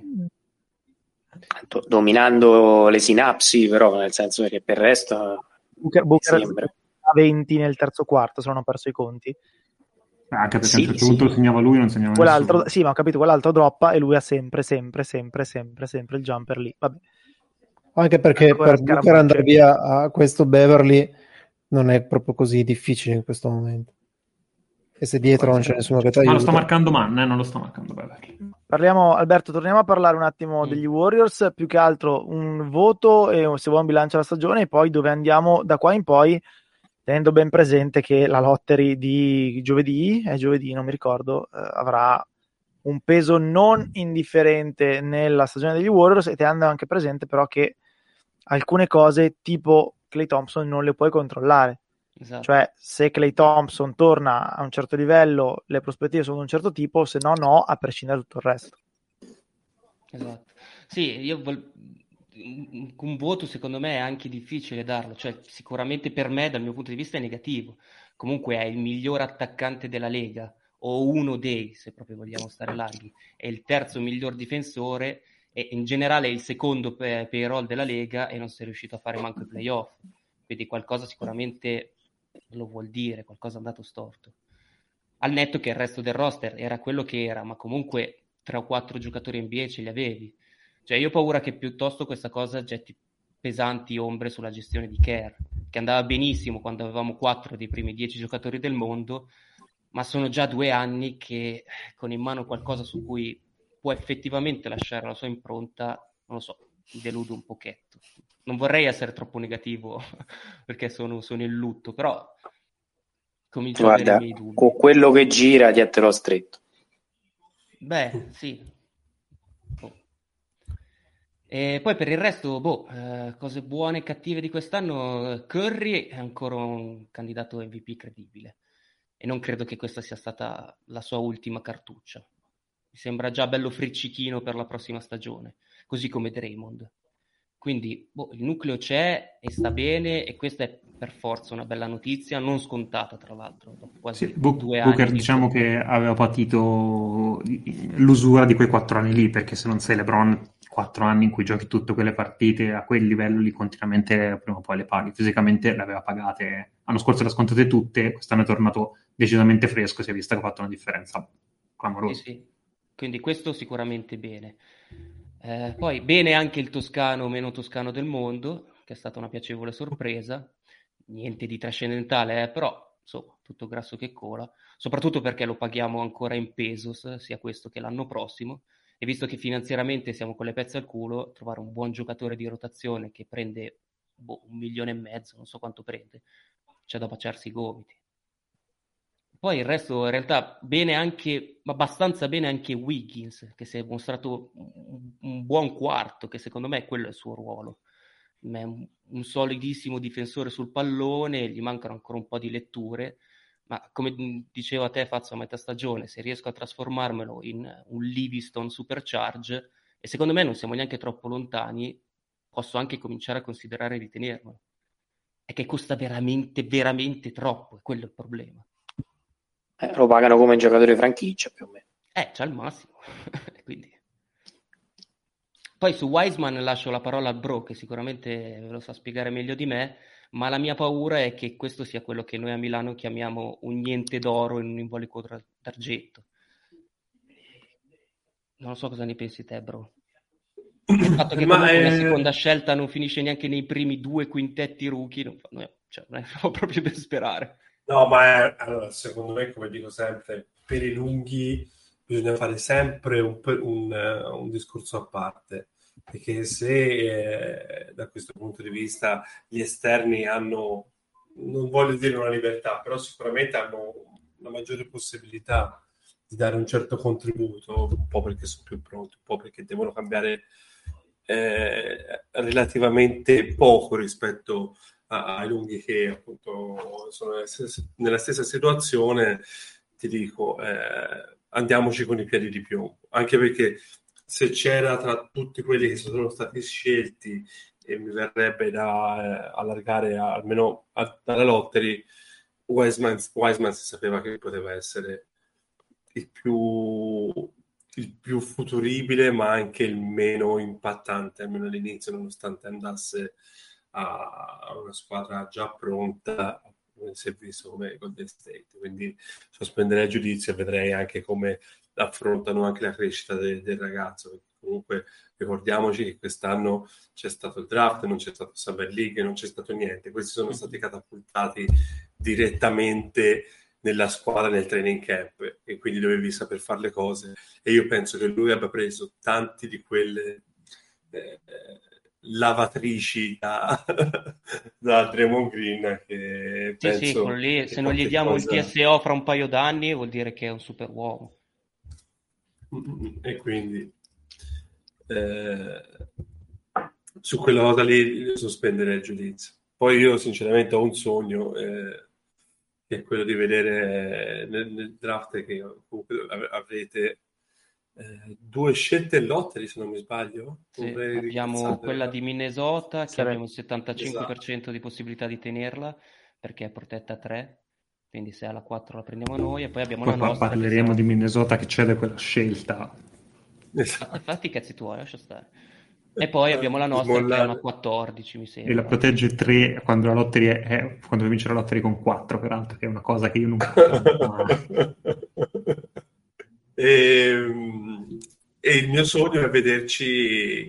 Ora, vabbè, che questi tre lunghi hanno un percorso un pochino più lento, però il sogno di vederci Garuba che impara da Draymond è abbastanza allettante. E ve lo dico da esterno, non tifoso, ma semplicemente. Perché mi vuoi più roba? No, se ti appropo questa roba, quindi grazie. Se ti appropo questa roba, secondo me, almeno per come la vedo io, però eh, questa è una roba interessante. E appunto dicendo, avendo appunto queste due scelte, eh, sarebbe interessante vedere con una un giocatore appunto di quella utilità, magari con minor talento, perché comunque Deruba non è certo nel, nel, top tier per quanto riguarda il talento offensivo, è sicuramente il top tier per quanto riguarda il difensivo, perché credo sia uno di quelli che possano diventare dei superstar defender, questa roba qui. E però con l'altra invece prendere qualcuno che possa avere della potenza di fuoco su, su cui costruire.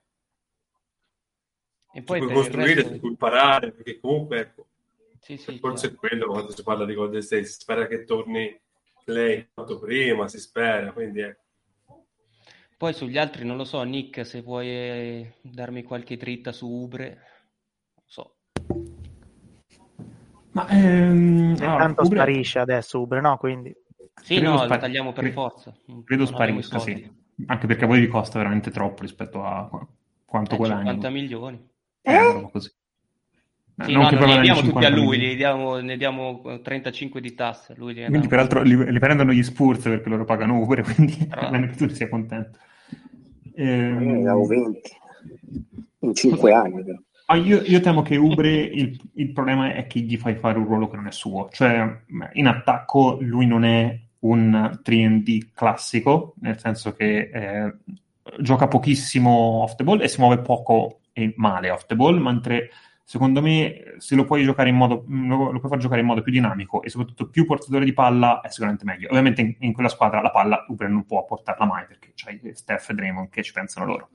E quindi lì è un po' sbagliata. Seconda cosa, non ho capito perché l'hai preso considerando che eh, il ruolo di Uber fondamentalmente l'ho dato a Wiggins e eh, Uber gli facevi fare, ma non nemmeno mai capito, il 4 a volte.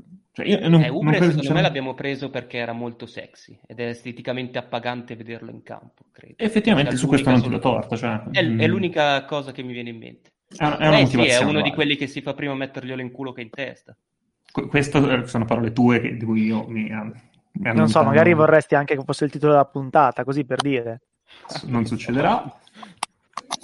Però sa- sarà probabilmente la, la, la, prova che ci serve per mandarti in galera una volta per tutte. E io credo no, sia, sia stato veramente mal me... utilizzato. No, non che sia un giocatore facile da utilizzare. Ma il perché... problema secondo me è che, che, lui costa troppo, che è il, è il problema principale. Sì, sì, il il con 14 milioni veramente ti prendi più manco una pizza una coca, signora mia. Quello. Però eh, in una squadra in cui lui è il eh, secondo, terzo ball handler, ma secondo, terzo ball handler sul serio, non, non uh, sulla carta e basta e poi non vede palla mai. E difensivamente gli dai un ruolo che lo tiene più coinvolto, secondo me vale molto di più. È che mi rendo anche conto che squadre più strutturate, che come non erano magari Sans l'anno scorso, eh, non è possibile farle. Quindi è, è, un lusso che non ti puoi permettere e ti ritrovi un giocatore molto disfunzionale e basta. Mm-hmm. E poi basta, sugli altri direi che possiamo anche glissare molto pudicamente. Maker, vabbè, è durato più o meno come il politically correct, è una convention di Fratelli d'Italia. Ma perché queste cose? Perché stai stai buono, giornata... Ma esatto, stai buono. Ma perché stai fai queste dalla giornata tipo? Eh, lo so, mi escono così. Forse perché sono la giornata tipo. Zan zan. Niente. No. Poi, Ma adesso Baseball... non è così. No, non, è, non di così, no. Baseball è... Boh, un piacevole comic relief. L'uni lasciamolo stare, boh, chi altro rimane? Nessuno. Meglio, boh. Basta. E riguardo alla prossima stagione, cioè, mh, mm, il fatto è che gli Warriors devono prendere una decisione senza sapere con che carte stiamo giocando. Cioè, ovvero quello che diceva Faz prima, che è l'elefante nella stanza, come torna Clay Thompson. E senza sapere quello, e quello non lo puoi sapere, ogni decisione che puoi prendere quest'estate è sia sbagliata che, che giusta, è sempre un azzardo. Cioè se da via Wiseman, che comunque probabilmente in questo momento ha il suo valore minimo, e tutti gli altri asset che hai, quindi la pick che dicevamo prima di Minnesota e la nostra, che è 14 giù di lì, e prendi qualcosa che aiuti da subito a vincere già l'anno prossimo, e poi Thompson e Marcio, eh, può essere che stai buttando via tutto il virtuale rebuild della squadra e non ti trovi niente in mano. Se fai esattamente l'opposto, ovvero se non fai niente di tutto quello e ti tieni tutte le tue scelte, eccetera, e poi Thompson ritorna bene, ti ritrovi con una squadra che è scollata e che non è pronta da subito per competere. Diciamo che malissimo che vada, puoi fare qualcosa a deadline a quel punto lì, però ovviamente le scelte hanno perso di valore. Eh, esatto, puoi fare qual- posso dire aspetto la deadline e vedo come va, però eh, lo sai benissimo che le pick si svalutano subito appena le scegli e quindi anche lì ci vai a perdere anche in quel caso. Forse è la cosa minima, però so, ci perdi in ogni caso. E in free agency non possiamo permetterci neanche i palloni nuovi, quindi mi sembra che abbiamo solo una taxpayer MLE. Faz, correggimi se sbaglio. Sì? Ma, sì, con quella, cioè cosa fai? Ci aggiungi un veterano, non è che ci fai molto. Poi boh, si è fatto il nome, spesso il nome di Brad, Bradley Bill, ma mi sembra che lui sia bello convinto di, di rimanere no, dove considera che con la taxpayer ci avevi preso Cousins cioè era esattamente quello sì, slot sì. Eh, quindi poi per carità è, è considera, anche che, considera, sì, considera, anche che, i Clippers stanno girando con Batum al minimo cioè, e altre cose varie ed eventuali. Eh, eh, però sì, che, sicuramente che non, non, promette benissimo. Ecco. È quello secondo me, perché anche, anche impacchettando tutto e dai via una roba per me, diciamo che prendi un bill. Bill è molto meglio di, di quello che, che daremmo per, per, prenderlo, non lo so, cioè io ho un po' di dubbi. Do tu, via tutto per prendere Bill, compreso anche Wiggins per pareggiare i salari. Eh, chi mi difende i tre? Bill. A parte che cedere Wiggins continuano a rivederlo come un malus in senso totale. Eh, sei sicuro che con quello che prendi al draft trovi sicuramente un giocatore migliore di Bill? Eh, no. e sei sicuro che eh, è meglio far fare gli ultimi anni di carriera a Curry lì con uh, quello che esce dal draft rispetto a no, con uno no, come Bill, magari in anni? No, no, non sono sicuro di niente. È quello che ti sto dicendo. Cioè, qua caschi male tu, qualsiasi cosa fai, secondo me. Secondo me caschi, caschi peggio, cioè se, se, puoi prendere Bill, vai a prendere Bill e poi per il, per il, resto, per il resto cerco di farmela con, con dei minimi e con, con, qualche scelta al draft e con qualcuno che mi faccia la squadra. Perché e, e sperando Io non sento più show e non sto nemmeno trollando sto giro.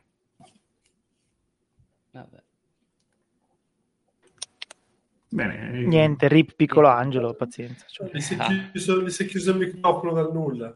Sono state Gli le sue ultime parole, Bill, sono state il, mic- il microfono ha avuto così. pietà di lui, cioè, non so così. Tornerà eh carico di rancore cocchino. sì, sì. Io direi che se... l'ultima cosa che vorrei aggiungere è la, quanto, quanto gli Warriors possono ancora permettersi di spendere perché l'anno prossimo il roster con anche la repeater tax ci costa 450 milioni, che sono che, robe mai vista. E Maier, ha già, e Maier ha già detto che oltre i 400 non possiamo più andare, sempre sperando che il CS Center rimanga pienamente operativo per tutto l'anno, perché sennò veramente se ci si rompe il pulmino non abbiamo anche soldi per il meccanico. Il che vuol dire che, come dicevamo prima, molto probabilmente Ubre, ciao, la MLE la do a un veterano e poi boh, minimi come se piovesse, sempre a qualche altro veterano che fa la David West move e viene al minimo per provare a vincere qualcosa, sempre che ci sia qualche possibilità di provarci. Sarà, sarà, una bella Mi sentite? comunque pesante. Sì, show, sì, sì. ti sentiamo. Ok. Show, Sei sollevato? Sei sollevato? No. Io sono, sono, sempre sollevato. No, stavo dicendo wow. che in realtà se, se, non uh, cioè la, la, giocherei con Bill e con dei minimi e con, uh, con qualche scelta al draft sperando che Clay sia il più sano possibile per no, tutta la stagione cre- credo che se prendi eh. Bill scelta al draft no, le fa qualcun altro eh mi sa di no, no ma, ma, piuttosto anche seconde scelte cioè nel senso con qualcuno credo per allungare la rotazione ah, eh, gli dai anche Mannion qualcuno... sì. Sì, no, Bill sono tutte le due prime scelte, più Wiggins, più Wiseman, penso, e forse anche qualche seconda. Eh, con qualcuno al minimo, con eh, lo, lo, a quel punto Del Kerry che torna a giocare. Eh, eh sì.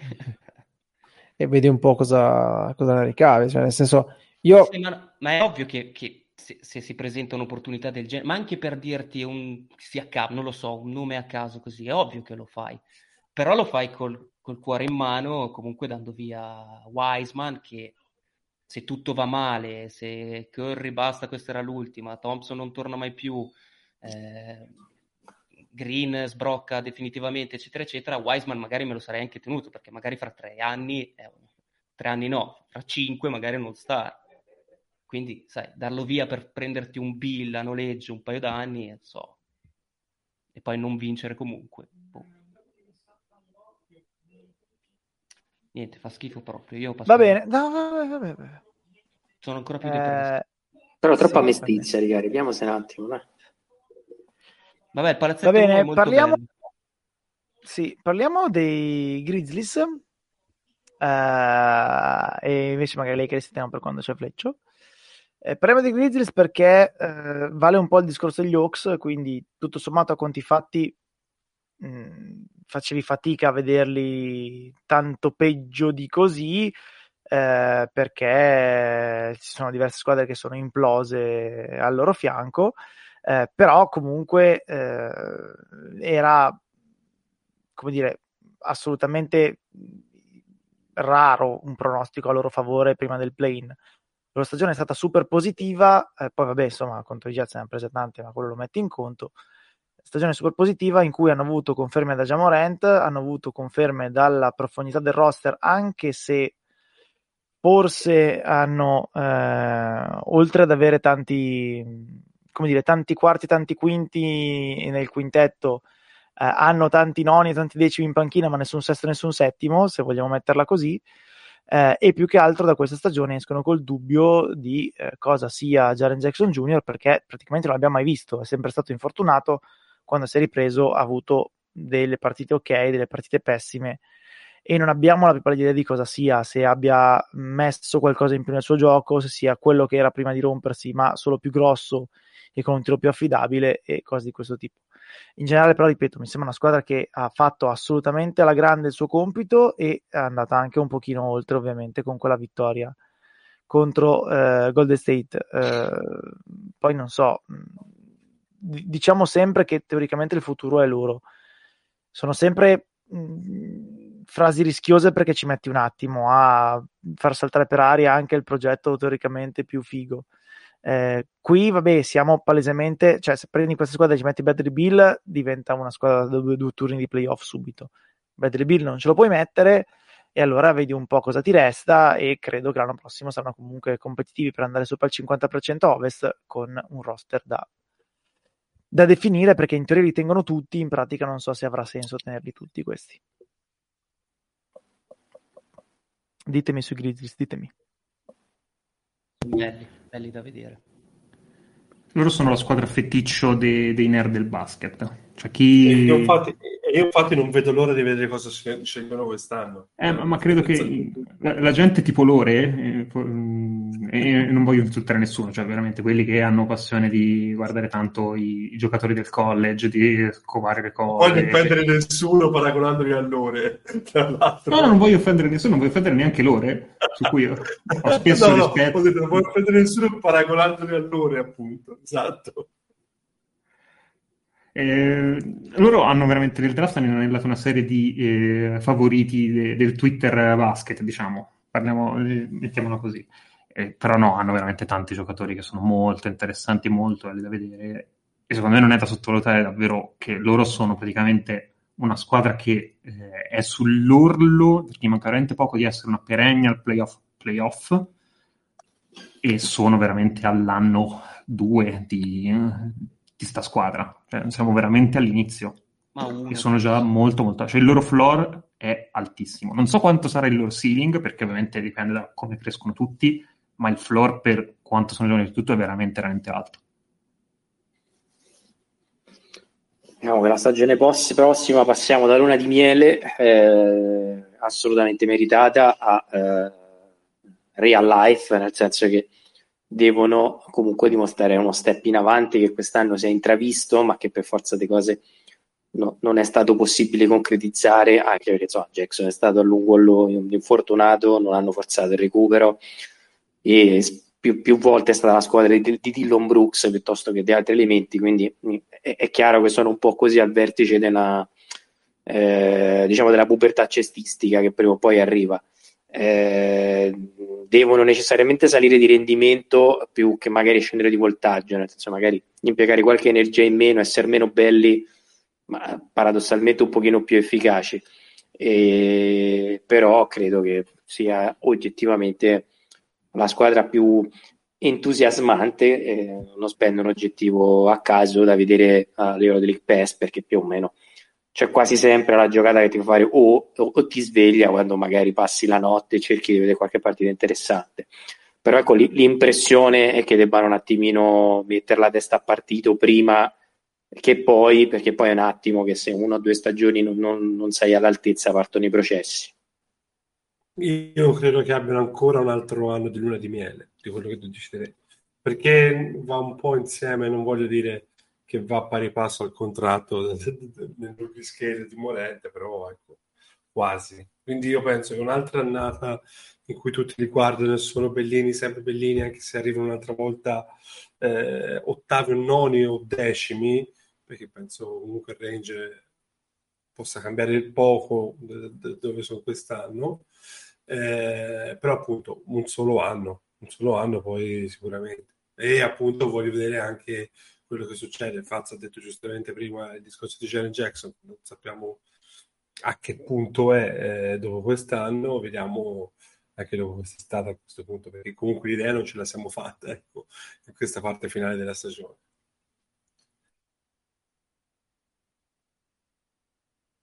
Il mio unico contributo dire... a questa vai, conversazione vai, vai. sarà dire che eh, Morente ha già annunciato che parteciperà l'anno prossimo alla gara delle schiacciate. Questo è tutto quello che ho da dire. Dico anche perché la stava facendo ai playoff da solo la gara delle schiacciate, non, non era una cosa normale. Cioè, comunque, Io ripeto, a me, eh, scusa, Show, eh, l'unica cosa che volevo dire è che l'avevo già detta tempo fa, a me questo fa impazzire di come non gliene frega niente di dove è. Cioè, questo qua gioca veramente con un'intensità assurda a qualunque livello, non ha paura di un cazzo ed è veramente uno che si può permettere di fare un 360 in contropiede ai playoff o di fare una bimane in alley-oop. Basta. Sì, io sono abbastanza d'accordo su quello che diceva il bro sulla, sulla luna di miele ancora per un anno, ma più dal punto di vista del mediatico, nel senso che se il prossimo anno fanno 8, 9, decimo posto, giocando questo basket, gli si perdonerà tutto, ovviamente, anche perché sono veramente molto giovani. Eh, io però credo che il prossimo anno siano già più avanti perché Morent è letteralmente esploso in questi playoff, quindi secondo me è quello che gli farà fare un ulteriore step avanti durante la prossima stagione regolare. Eh, l'unico dubbio che ho è se effettivamente Valanciunas, che ha trovato però una sua dimensione, continuerà ad avere questo, questo rendimento, perché eh, io onestamente su Valanciunas avevo dato, la, l'avevo data su già da, da, un paio di stagioni, invece a, a Memphis... Scade, eh? Gli scade quest'anno sì, eh, insieme appunto. a Kyle Anderson, Grayson Alley e E su Kyle Anderson secondo me mh, mm, f- farebbero, farebbero, bene a tenerselo perché... Eh, è un po' il segreto di Pulcinelli di questa squadra, secondo me. E Valanciunas, io credo mh, do- dovrebbero rifirmarlo e, e, appunto non so se fidarmi perché è un giocatore che a me continua a dare mh, qualche preoccupazione in termini di, eh, di solidità nel, nel futuro. Però c- c'è anche da dire che invece è, è, stato, è stato abbastanza un fattore in questi, in questi Grizzlies.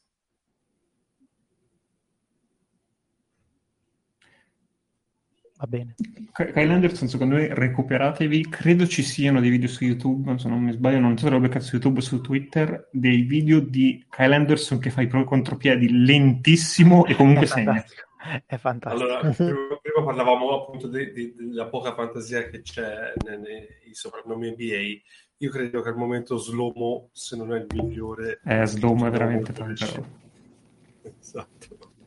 Però nella vuol dire che Melbourne Carter comunque... Williams...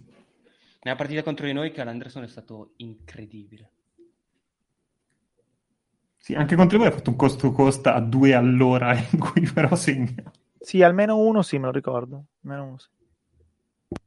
Va bene, eh, un'altra cosa di cui ci dobbiamo occupare, andiamo un po' in ordine sparso, ma ripeto, è, è così.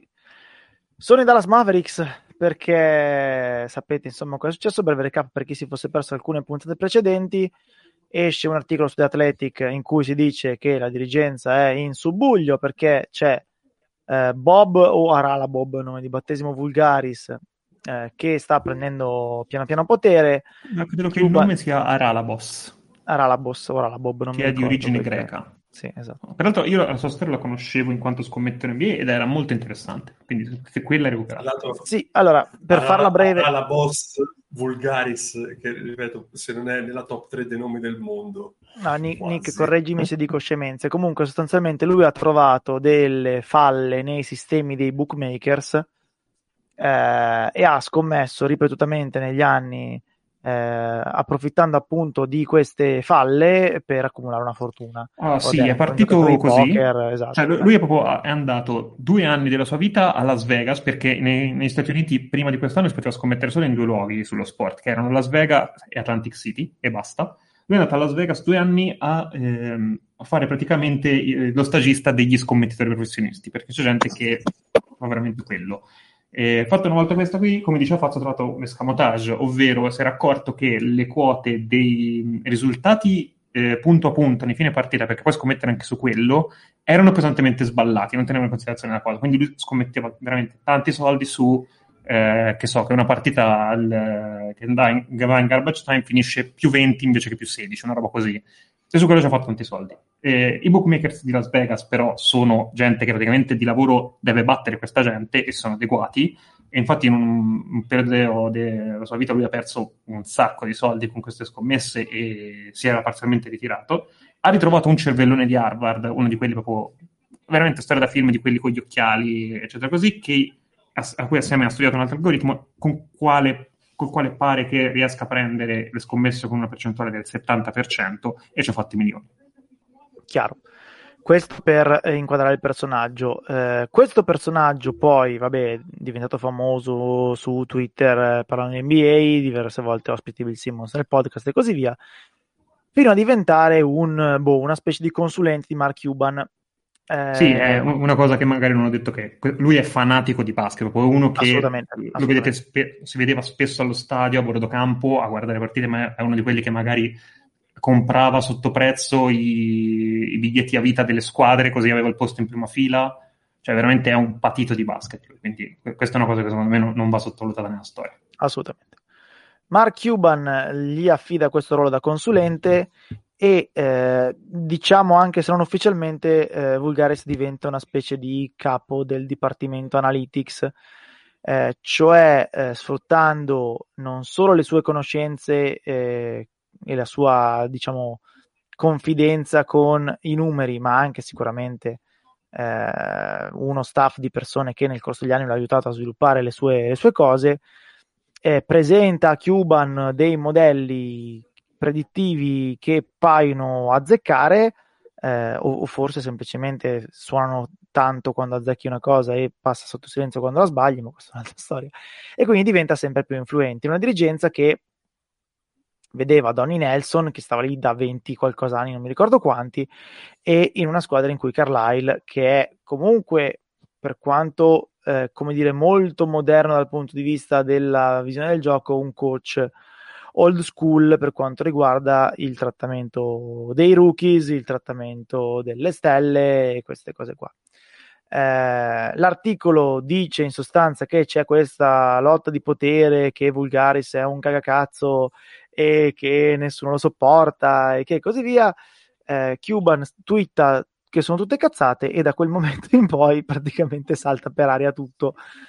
Quindi i Mavs eh, diciamo risolvono consensualmente il rapporto con Donny Nelson anche se mi sembrava uno di quei consensualmente che insomma e, l'hanno cacciato e va bene. Eh, sì, lo e conosco, poi quel consensualmente fa molto male eh. ecco ecco. E, diretta. e poi cacciano sì, ma, ma, ma, ci siamo lasciati insieme lo sì, volevamo sì, entrambi esatto e poi se ne va a Carlisle, eh, poi escono anche delle cose riguardo il rapporto tra Carlisle e Doncic. Eh, pare che insomma Carlisle abbia accettato di lasciare il controllo di tutto a Doncic, un po' modello Arden con D'Antoni, e che però Doncic fosse eh, abbastanza pesante.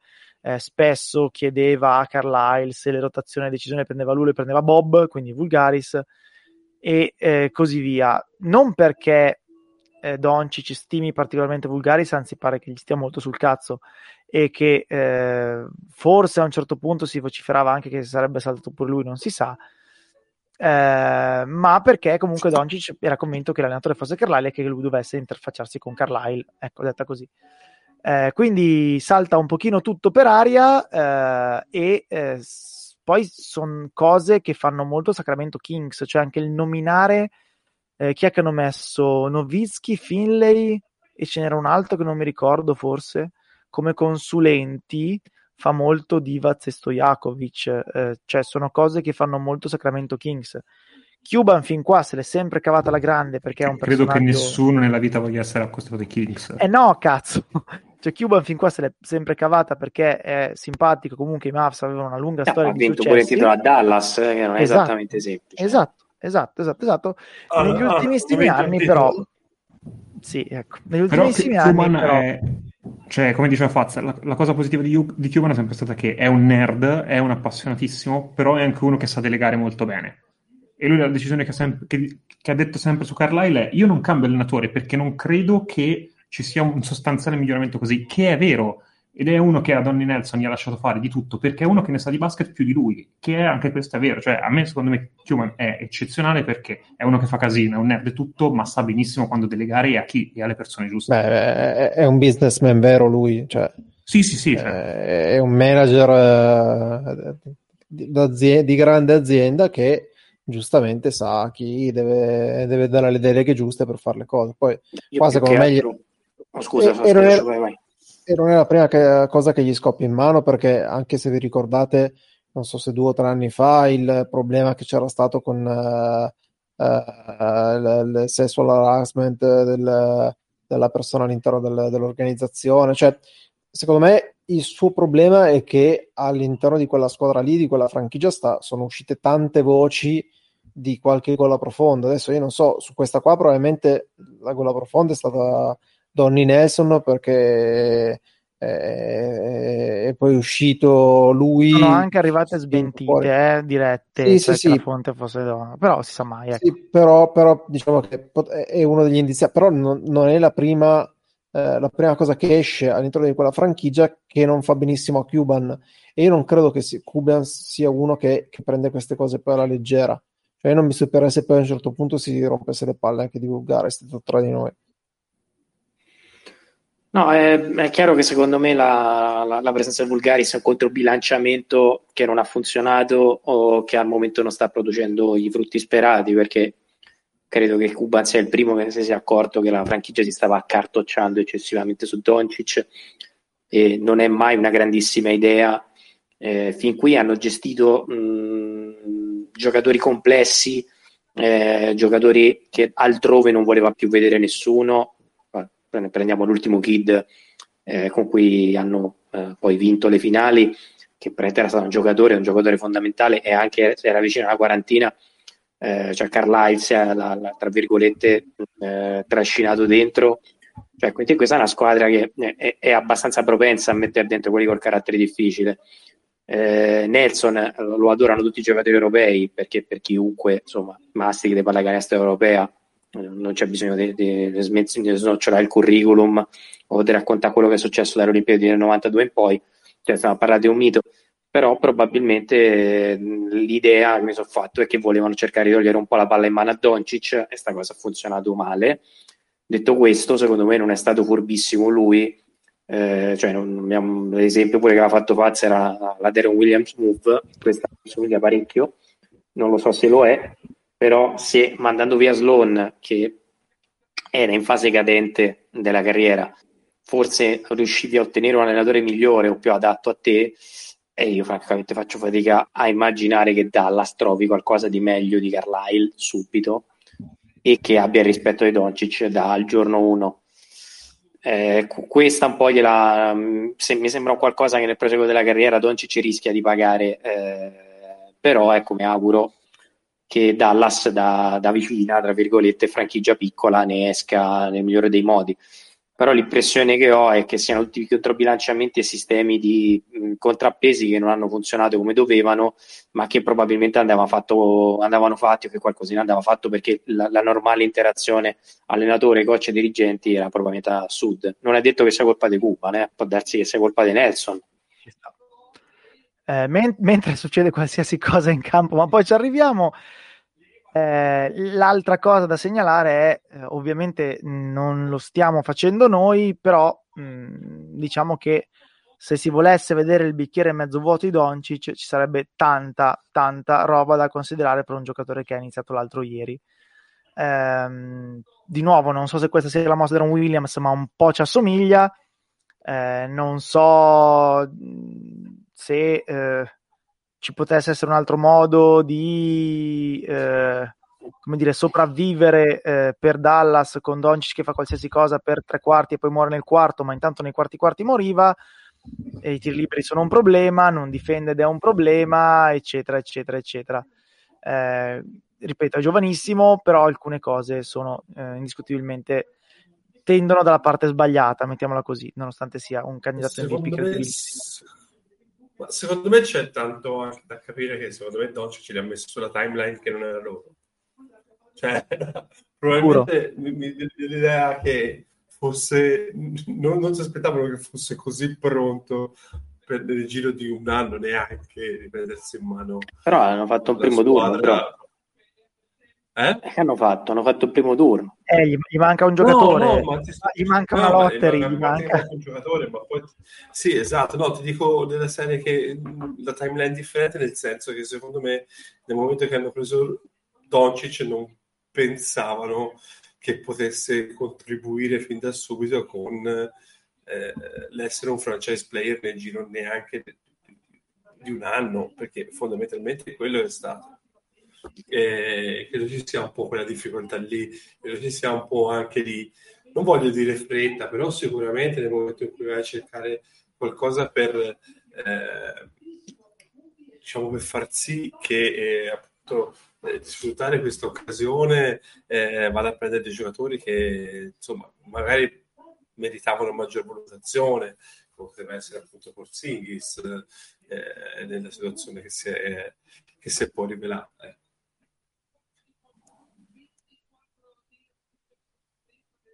Va bene, eh, passiamo all'attualità, va? Che ci manca una cosetta. Allora, di eh, Phoenix Denver non c'è altro da aggiungere, avevamo già parlato. Clippers Jets, io direi dei Jets e di come sono usciti parleremo poi a uh, suo tempo, uh, quindi del futuro della squadra di Gobert e di tutto il resto.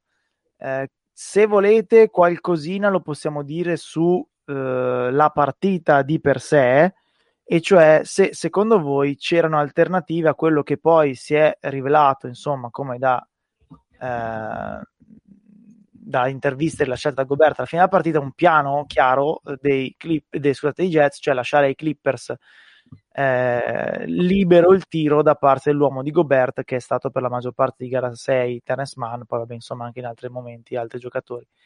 Eh, la mia idea su quella serie, l'ho già scritto da diverse parti, è che i Jets fossero sostanzialmente condannati dalle condizioni fisiche eh, dei loro eh, due giocatori principali, cioè Donovan Mitchell e Mike Conley, Conley che non ha giocato la serie se non gara 6, gara 6 non era neanche lui, e Mitchell che sappiamo insomma aveva grossi problemi alla caviglia.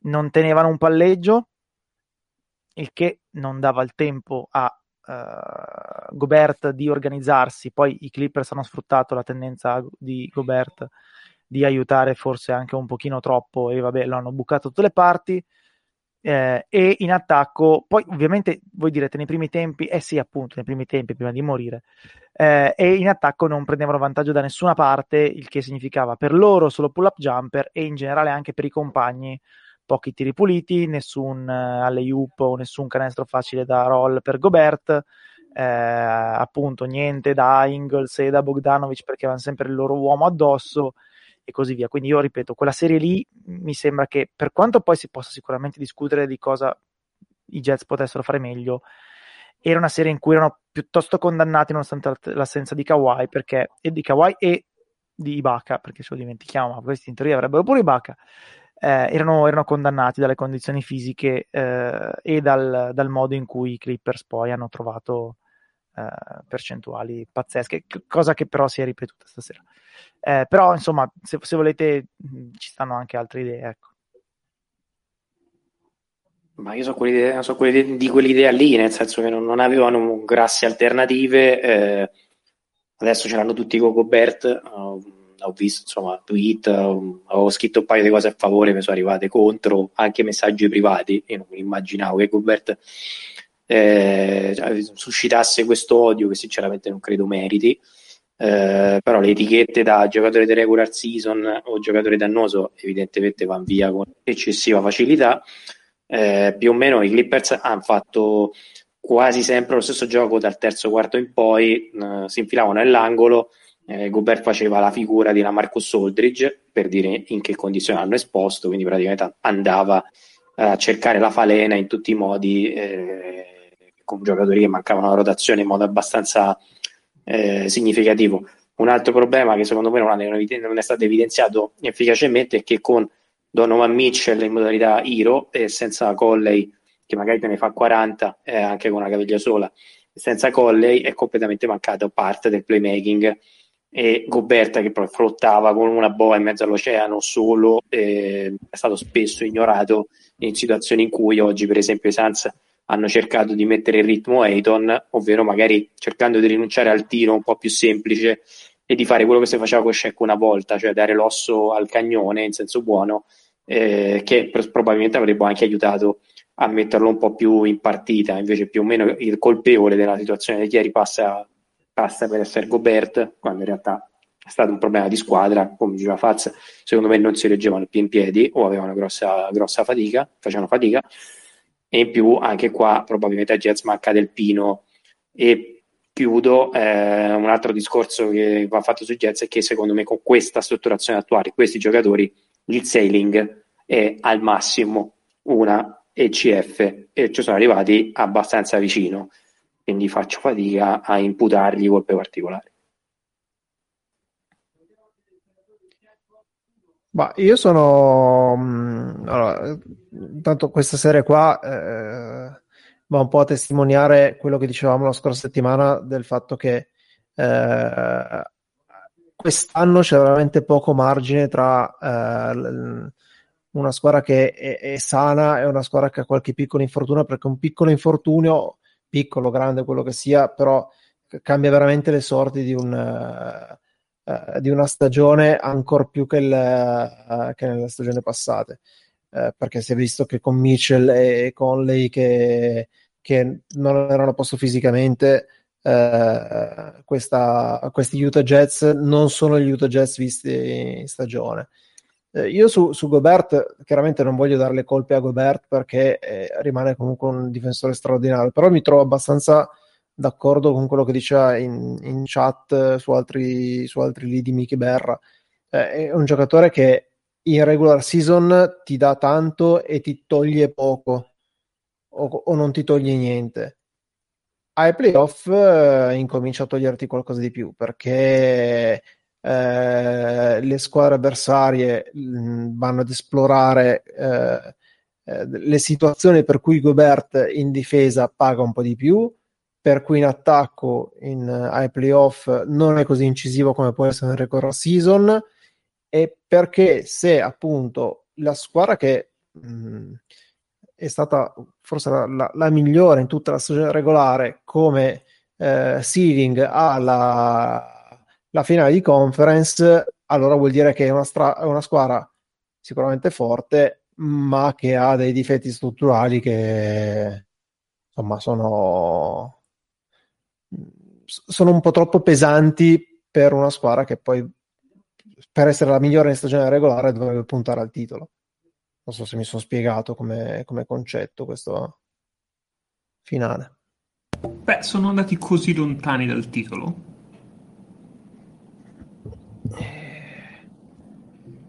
Cioè, mh, mm, hanno perso una serie tutto sommato eh, in malo modo, come può capitare e così via. Peraltro hanno perso una serie quando praticamente avevano uno rotto e il resto dei, degli esterni sulle gambe con gli altri che hanno avuto la career night di due giocatori, cioè nel senso è, è un modo di uscire piuttosto rocambolesco, sì, è sì, cioè, sicuramente sì, potente. Però, però, però, però che avevano, gli altri avevano anche il miglior giocatore, forse dei playoff, tolto KD fuori per infortunio nelle, nelle due gare eh, eh, ma nel senso, io continuo a dirlo, l'ho detto anche in settimana in chat su Telegram. A me la, la, classifica di questo giocatore infortunato pesa più del mio giocatore infortunato, lascia un po' il tempo che trova, perché poi sono dinamiche eh, troppo complesse da valutare ha poco senso. Con i playoff ci si va con quello che, che, rimane, con quello che è a disposizione. E, nel senso, non è che voglio scusare i Jets perché effettivamente sono caduti facendo quello che li ha fatti vincere finora e sono ritrovati corti e così via. Però se i Jets portano a casa quella serie e io sono abbastanza convinto che se vincono gara 6 e non, non buttano via quella, quella, non si fanno prendere quella rimonta incredibile, gara 7 in casa sono abbastanza convinto, non mi pare che siano così eh, lontano dalle squadre che possono giocarsela fino in fondo. Poi ovviamente si va sui sì sui ma, quindi io il fatto che i, i Jets non sono strutturati per vincere il titolo non lo so.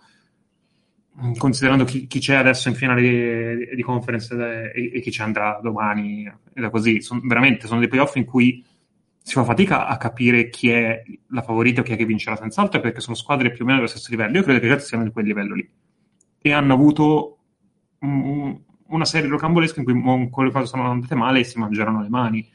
E, e ripeto, secondo, no, ripeto, però mh, mm, le critiche che ci sono a Gobert, secondo me, quello che ho visto io, è, mm, a parte che non ha senso, secondo me, criticare Gobert che non ha movimenti in post o che non segna, perché sarebbe come eh, criticare, non lo so, che, che Giannis non ha il pull-up di Curry o che Jokic non, ha, non è Gobert in difesa. Cioè, sono giocatori che ti danno moltissimo dal lato del campo e un... paghi in altre situazioni, ma che ti danno talmente tanto bene da quel lato che non puoi, è imprescindibile e non dovresti cioè, criticare per ciò che gli manca, dovresti cercare invece di apprezzare ciò che ti danno. E chi critica Gian, eh, Gobert per la difesa in quel terzo quarto quarto, io credo che sinceramente faccio fatica a capire come valutano la difesa, perché le colpe di Gobert in quel momento è zero. Cioè, Gobert non ha sbagliato nulla in difesa, si è preso una caterva di triple in faccia perché il piano partita in quel momento prevedeva che eh, evidentemente lui doveva lasciare libero quello lì e andare a aprire il ferro. Ma mh, mm, credo sia anche normale. È che se i, nessuno dei Jets tiene il primo palleggio, eh, Gobert quello deve fare. E allora cioè, davvero, lui, lui, non ha colpe di quella cosa. Zero. Io passerei, passerei, un attimo oltre al concetto di colpa di Gobert, cioè non è questione di colpa di Gobert eh, o sulla difesa, eccetera.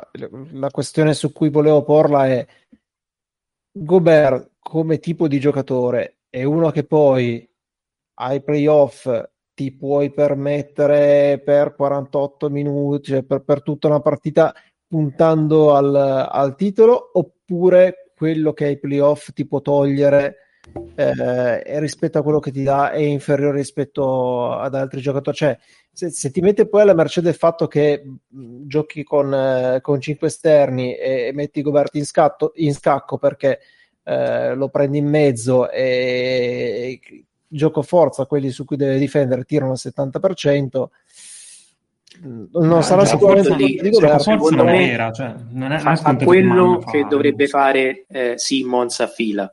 Cioè nel senso nel super difensore e promette se non è il migliore sarà il secondo o il terzo ma insomma classifica lascia il tempo che trovano e non ti offende in attacco. Uh, però come diceva Faz prima uh, se magari quell'altro ti fa giocare in tre e mezzo con lui nella peggiore delle ipotesi giochi quattro e mezzo che qualcosina ti tolga ci sta ma secondo me è molto più esposto dei giocatori che sono dei telepass dietro. Abbiamo visto le serie primi turni ho visto Denver francamente dei telepass straordinari che però non, non vengono messi a processo perché magari ti ne fanno il trentello. Eh, lui da questo punto di vista è sgraziato perché deve guardare, diciamoci la è brutto da guardare in attacco nella maggior parte dei, eh, diciamo per metterla alla Moneyball sembra un, l'isola dei giocattoli rotti, nel senso che effettivamente anche quello secondo me nella sua narrativa pesa, cioè è veramente sono brutto. D'accordo, sono molto d'accordo. E, però devi guardare oltre a quello lì e in più secondo me è proprio il playmaking che è mancato cioè Mitchell eh, quando ha cominciato soprattutto quando boccheggiava a tirare da 8 metri e c'era lui che praticamente sembrava un bagnino Adriatica che faceva lì, sventolava e non si era filato nessuno. E le poche volte che è andato palla sotto, c'erano quattro giocatori che gli stavano addosso, lo tiravano per la maglia, e chi se ne frega, cioè buttala dentro la palla. Però ecco, mi spiace che sia così sovraesposto perché secondo me non se lo merita, però pazienza, se poi magari per sbaglio lo scambiano a San Antonio lo prendo volentieri. Ecco. Tornerei a uno dei soliti discorsi, cioè palesemente non è uno di quelli che sposta di per sé, perché sappiamo che sono 4 o 5. Palesemente non è neanche uno di quelli appena dietro, eh, che saranno altri 5 o 6 o 7, vedete voi. Poi c'è tutta una fascia di giocatori che hanno bisogno che eh, la squadra compensi in qualche modo le loro lacune. Eh, gli Utah Jazz fino a una settimana fa lo facevano alla grande, gli Utah Jazz le ultime 3-4 partite non l'hanno fatto manco per niente. Ora io mettere il timbrino sulla fronte di Gobert perché eh, di nuovo in una singola partita Terrence Mann ha visto la Madonna e eh, Mitchell e Conley non hanno tenuto Reggie Jackson una volta in 40 minuti e eh, lui non ha visto un pallone perché Reggie J- eh, scusate, perché Mike Conley e Donovan Mitchell hanno battuto una volta il loro uomo e quindi non potevano che tirare dal palleggio da casa loro mi sembra un po' troppo per Gobert. Poi capisco che sia un max player e ovviamente quello che si pretende da un max player è diverso da quello che si pretende da Reggie Jackson al minimo, però bisogna anche pretenderlo in funzione delle sue qualità del suo skill set. Eh, alcune cose lui da solo non le può fare, ha bisogno del supporto dei compagni. Stavolta è mancato dall'A alla Z il supporto dei compagni. Va bene, se l'argomento è chiuso, Nick, c'è un'altra cosa da discutere. Raccontaci per favore com'è andata gara 1. Accidenti a loro e cazzo di infarti fanno venire. Eh, gara 1 è andata piuttosto tesa, diciamo così. Eh, diciamo un jump shooting team per eccellenza. Io non so se esistono per esempio da jump shooter di quelle che hanno fatto i Clippers, in cui sono stati dietro o avanti pari semplicemente perché erano delle folate in cui entra tutto e folate in cui non entra nulla. Eh, se perdevo una partita perché Rondo eh, faceva una tripla dal logo su cavo male, lo posso ammettere tranquillamente, e rosicavo duro, eh, niente, è andata, ma eh, gara 1, come, come dice Fazza, questa parte così che non era nemmeno scontate, poi si vede dalla prossima. Partita no, vabbè, in cui... Facendo una cosa più seria, io sono sinceramente convinto che se eh, sia Booker che Kawhi restano fuori, i Clippers siano favoriti in questo momento. Sia Paul, sì. Booker, no, Booker ha fatto tripla doppia, eh, la prima dei Suns da Steve Nash, poi sarebbe a dire anche perché i, i Suns non sono praticamente in mano dei playoff nel frattempo, però vabbè, insomma, era un altro dettaglio. esatto. un altro piccolo dettaglio. Ovvero la seconda dopo che c'è riuscito Steve Esatto, vabbè, ma fa niente. Booker ha segnato 29 punti nel secondo tempo, dei suoi 40 totali, e, ah, come accennavamo prima, ha assolutamente massacrato la difesa dei Clippers, specialmente nel secondo quarto, non è che nel terzo abbia scherzato. Eh, il vantaggio massimo delle due squadre è stato più 10 raggiunto in un paio di occasioni dai Suns, il che dice molto dell'equilibrio comunque visto in campo tra queste due squadre. Eh, poi sicuramente insomma i Suns hanno meritato di vincere, ma appunto gara 1 in casa tutto assolutamente aperto. Eh, ha fatto abbastanza spavento il parziale finale dei Clippers con tra l'altro quel, quell'azione in cui hanno avuto eh, tre tiri senza senso con due rimbalzi offensivi presi a caso perché la palla rimbalzava in giro per il campo senza motivo, così a caso.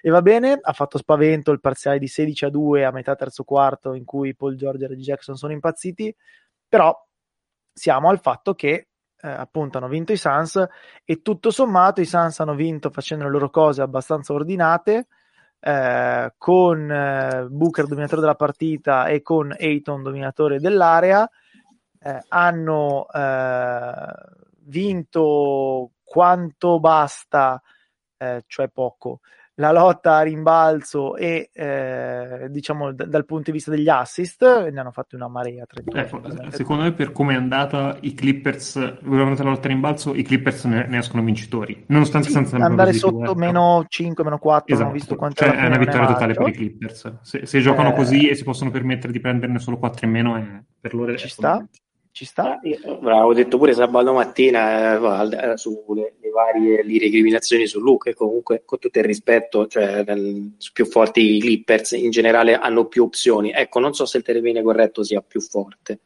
perché Booker da questo punto di vista sbilancia parecchio.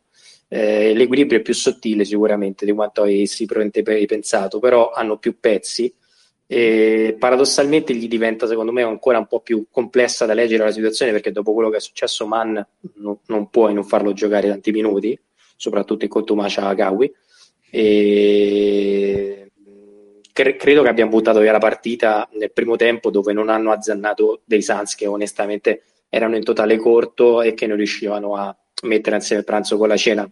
Diciamo che la prima parte del mm, buona parte del primo tempo è andata così, cioè con giocatori sincopati che non correvano da una parte all'altra e qui è mancato parecchio gol.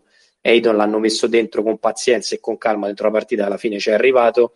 Eh, la, per quello che ha lasciato impressionato è il, come hanno giocato bene eh, i Sans di squadra, quindi col collettivo, e qui si vede, tra virgolette, mh, uno a cui davanti ti devi togliere il cappello. A me sembra che l'abbia vinto Williams nel senso buono, non per togliere stavolta lui, ma nel senso che hanno giocato proprio una bella pallacanestro, ottimizzando quelle che sono le loro qualità, senza Paul. E io su questo non ero assolutamente sicuro che giocassero con quella eh, disinvoltura tutti, a parte Booker, poi gli altri che hanno seguito quindi mi sembra un buon segnale. Comunque, detto questo, eh, io una cosa di cui sono contento di questa squadra, sinceramente, è che l'ho vista veramente pochissime volte andare in bambola e perdere la, completamente la testa di una partita.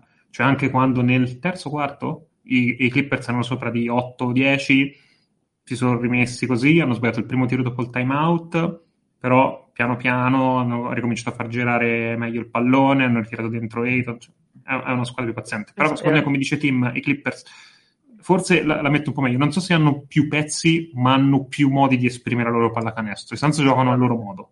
Sicuramente. Impo- impongono come si gioca se ci riescono. Se non ci riescono, perdono. I Clippers possono trovare più modi per essere pericolosi. Pensa che era solo più 6, Nick, dei, dei Clippers, ma è andati oltre il più 6. Ehm, io direi i Clippers fanno abbastanza in fretta, basta pulire i minuti di Cousins e di Rondo, che sono state le sciagure stasera, nonostante gli 11 punti che descrivevamo di Cousins.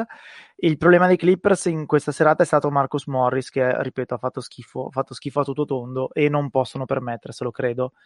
Eh, non a caso a una certa, quando andavano big, andavano con Batum, Paul George eh, e poi le, le, le, guardie, tipo, cioè, eh, che un po' complicato, ma vabbè, ci può anche stare.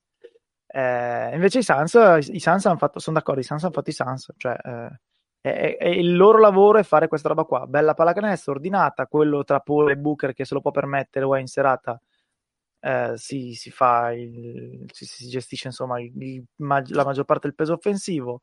Ayton eh, raccatta la maggior parte dei punti alla spazzatura vicino al ferro eh, Bridges, come al solito, iperattivo in difesa, era su una valanga di linee di passaggio, ne ha sporcato una marea molto bene. Eh, Cam Johnson molto bene nel primo tempo, un po' meno nel secondo, ma comunque il suo l'ha fatto.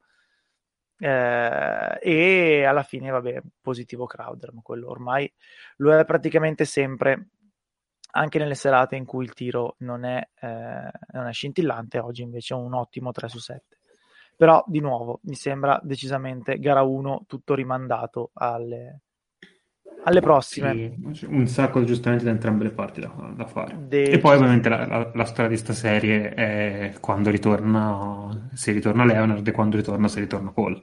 Ecco, allora al volo direi Kawhi Leonard la cosa è stata mh, indicata come infortunio totalmente generico al crociato del ginocchio, che può voler dire eh, una magari piccola distorsione, è rarissimo, però potrebbe anche essere, può voler dire la rottura. A me la, rottura forse la escludo anche perché avrebbero in quel caso tutto l'interesse a operarlo il prima possibile. Quindi forse quello lo escluderei. Eh, tutto il resto, boh, vai a sapere. A me sembra improbabile che giochi questa serie, però mm. non lo so. Cioè, ripeto, veramente non lo so. Anche, anche perché rischi veramente poi se la si aggravi la situazione. Non è detto, dipende da cosa. Eh, però sì, beh, bello non è, ecco. Eh, la storia di Chris Paul invece, vabbè, ovviamente la sfiga, quindi nonostante la vaccinazione completa è un caso positivo e tutto il resto, a, a, logica salta forse la prossima e dovremmo esserci. Poi, come dicevamo prima tra di noi, essendo Chris Paul, sarà positivo per otto mesi e non inizierà neanche la prossima ecco. stagione. Ecco. Però vabbè, ecco. Posso esprimere cosa ho recepito in questa settimana in cui ho leggermente eh, fatto aggiorno su Twitter in modo ossessivo compulsivo negli ultimi quattro giorni. Eh, allora, è un casino perché eh, i Suns non possono commentare sui giocatori che sono in, uh, nel safety and health protocol, nel protocollo, lo chiameremo così per fare prima perché è uno scioglilingua, no, non riesco a pronunciarlo bene. Eh, quindi tutto quello che si sa è voci, gente dice che è roba del genere. E, ehm, mh, Paul dovrebbe essere vaccinato, dovrebbe aver fatto il vaccino Pfizer, quindi non è lo stesso caso dei giocatori dei New York Yankees, che ce ne sono stati tipo sette che hanno fatto il Johnson Johnson, poi sono stati tutti positivi, quindi Paul è proprio sfigato vero e proprio. Eh, un giocatore positivo può stare fuori eh, tanto poco tempo a seconda di quando si negativizza, eh, pare che possa essere eh, considerato non più contagioso al decimo giorno se produce dei, dei, valori che non ben capito quali sono, oppure eh, anche prima se ha un doppio test negativo e due giorni di controllo di, di, di livelli del sangue, fondamentalmente. Eh, considerato che la notizia che Paul è eh, entrato nel protocollo mercoledì scorso, prendendo per buono dieci giorni, si va a sabato. Io credo sinceramente che è bene considerare che per questa serie Paul non c'è e se viene prima è un, una botta di culo botta di culo relativa perché è una sfiga allucinante che uno vaccinato in quel modo si prende il virus, però è, c'è anche quello. Sì, son, non è una sfiga allucinante, eh, diciamo che eh, mettiamola così, eh, la NBA quando aveva bisogno che i giocatori si vaccinassero ha concesso alcune cose e quella serie di alcune cose non sono esattamente indicate in un contesto che comunque è ancora di pandemia e di rischio di contagio. Quindi è tutta, poi insomma nell'NBA, cioè gli Stati Uniti in generale, vediamo i palazzetti. Quindi è tutto molto bello, è sacrosanto che si torni ad aprire quando c'è gente vaccinata perché comunque, tra, diciamo, con tutta la cautela del caso, in ospedale ci va molto meno, eh, però qui il discorso è un altro eh, e dal punto di vista invece dei giocatori eh, probabilmente poteva avere senso, so che a posteriore è facile dirlo, mantenere un bel po' di cautele in più sui vari comportamenti fuori dal campo. Però a posteriori è facile dirlo. È anche sfiga perché eh, sono mesi certo. che eh, un mese che testano 400 giocatori, tutti zero positivi, zero positivi, e poi quello positivo non è che è diventato Yogi Ferrell Concordo. o Frank Kaminsky, è arrivato a Chris Paul che ha un ruolo abbastanza importante in una finale di conference che si sta per giocare, si gioca. Co- Vabbè, come al solito quando si parla di Chris Paul e dell'NBA, inteso come direzione generale, c'è del torbido. Apriamo le gabbie dei complottisti. Sì. Ecco, mancano solo quelli, a posto stiamo. Ma, ma bene, infatti va... fosse, stato, fosse state i Lakers come doveva, non l'avrebbero trovato positivo, ecco, è ovvio. Chiaro. Cioè, c'era un tweet che mi ha fatto ridere che era tipo eh, come la NBA testa LeBron, cioè, non so se avete visto lo steward che controlla la gente to- toccandole da lontano e come testa Chris Paul invece sono gli scienziati con le provette. Ho visto anch'io. Basta che abbiamo fatto due ore di puntata, va? Eh... Sono successe poche cose. Ecco. Un attimo, proprio al volo. Va bene, quindi salutiamo uh, Fleccio che eh, non ce l'ha fatta, ci spiace, non ce l'ha fatta. Salutiamo Lore che a un certo punto non ce l'ha più fatta. Non ce l'ha fatta. a un certo punto non ce l'ha più fatta. Invece, ciao Show. Io, io ce l'ho fatta dopo, ma ce l'ho fatta lo stesso. sì. Ciao Tim. Ciao a tutti. Ciao Nick. Buonasera a tutti.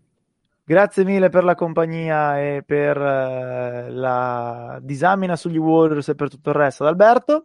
Grazie della parola disamina. Ciao. Prego, ci mancherebbe. Ciao a tutti da Faz e ci sentiamo settimana prossima, credo, senza diretta col podcast normale, ma non si sa mai, vediamo cosa succede. Non c'è un NBA Sundays. Eh, non dovrebbe, ma non dovrebbe. si sa mai. Va bene. Ciao. Some people call me the space cowboy. yeah. Some call me the gangster of love.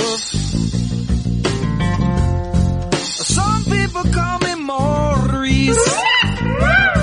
Cause I speak of the pompatus of love.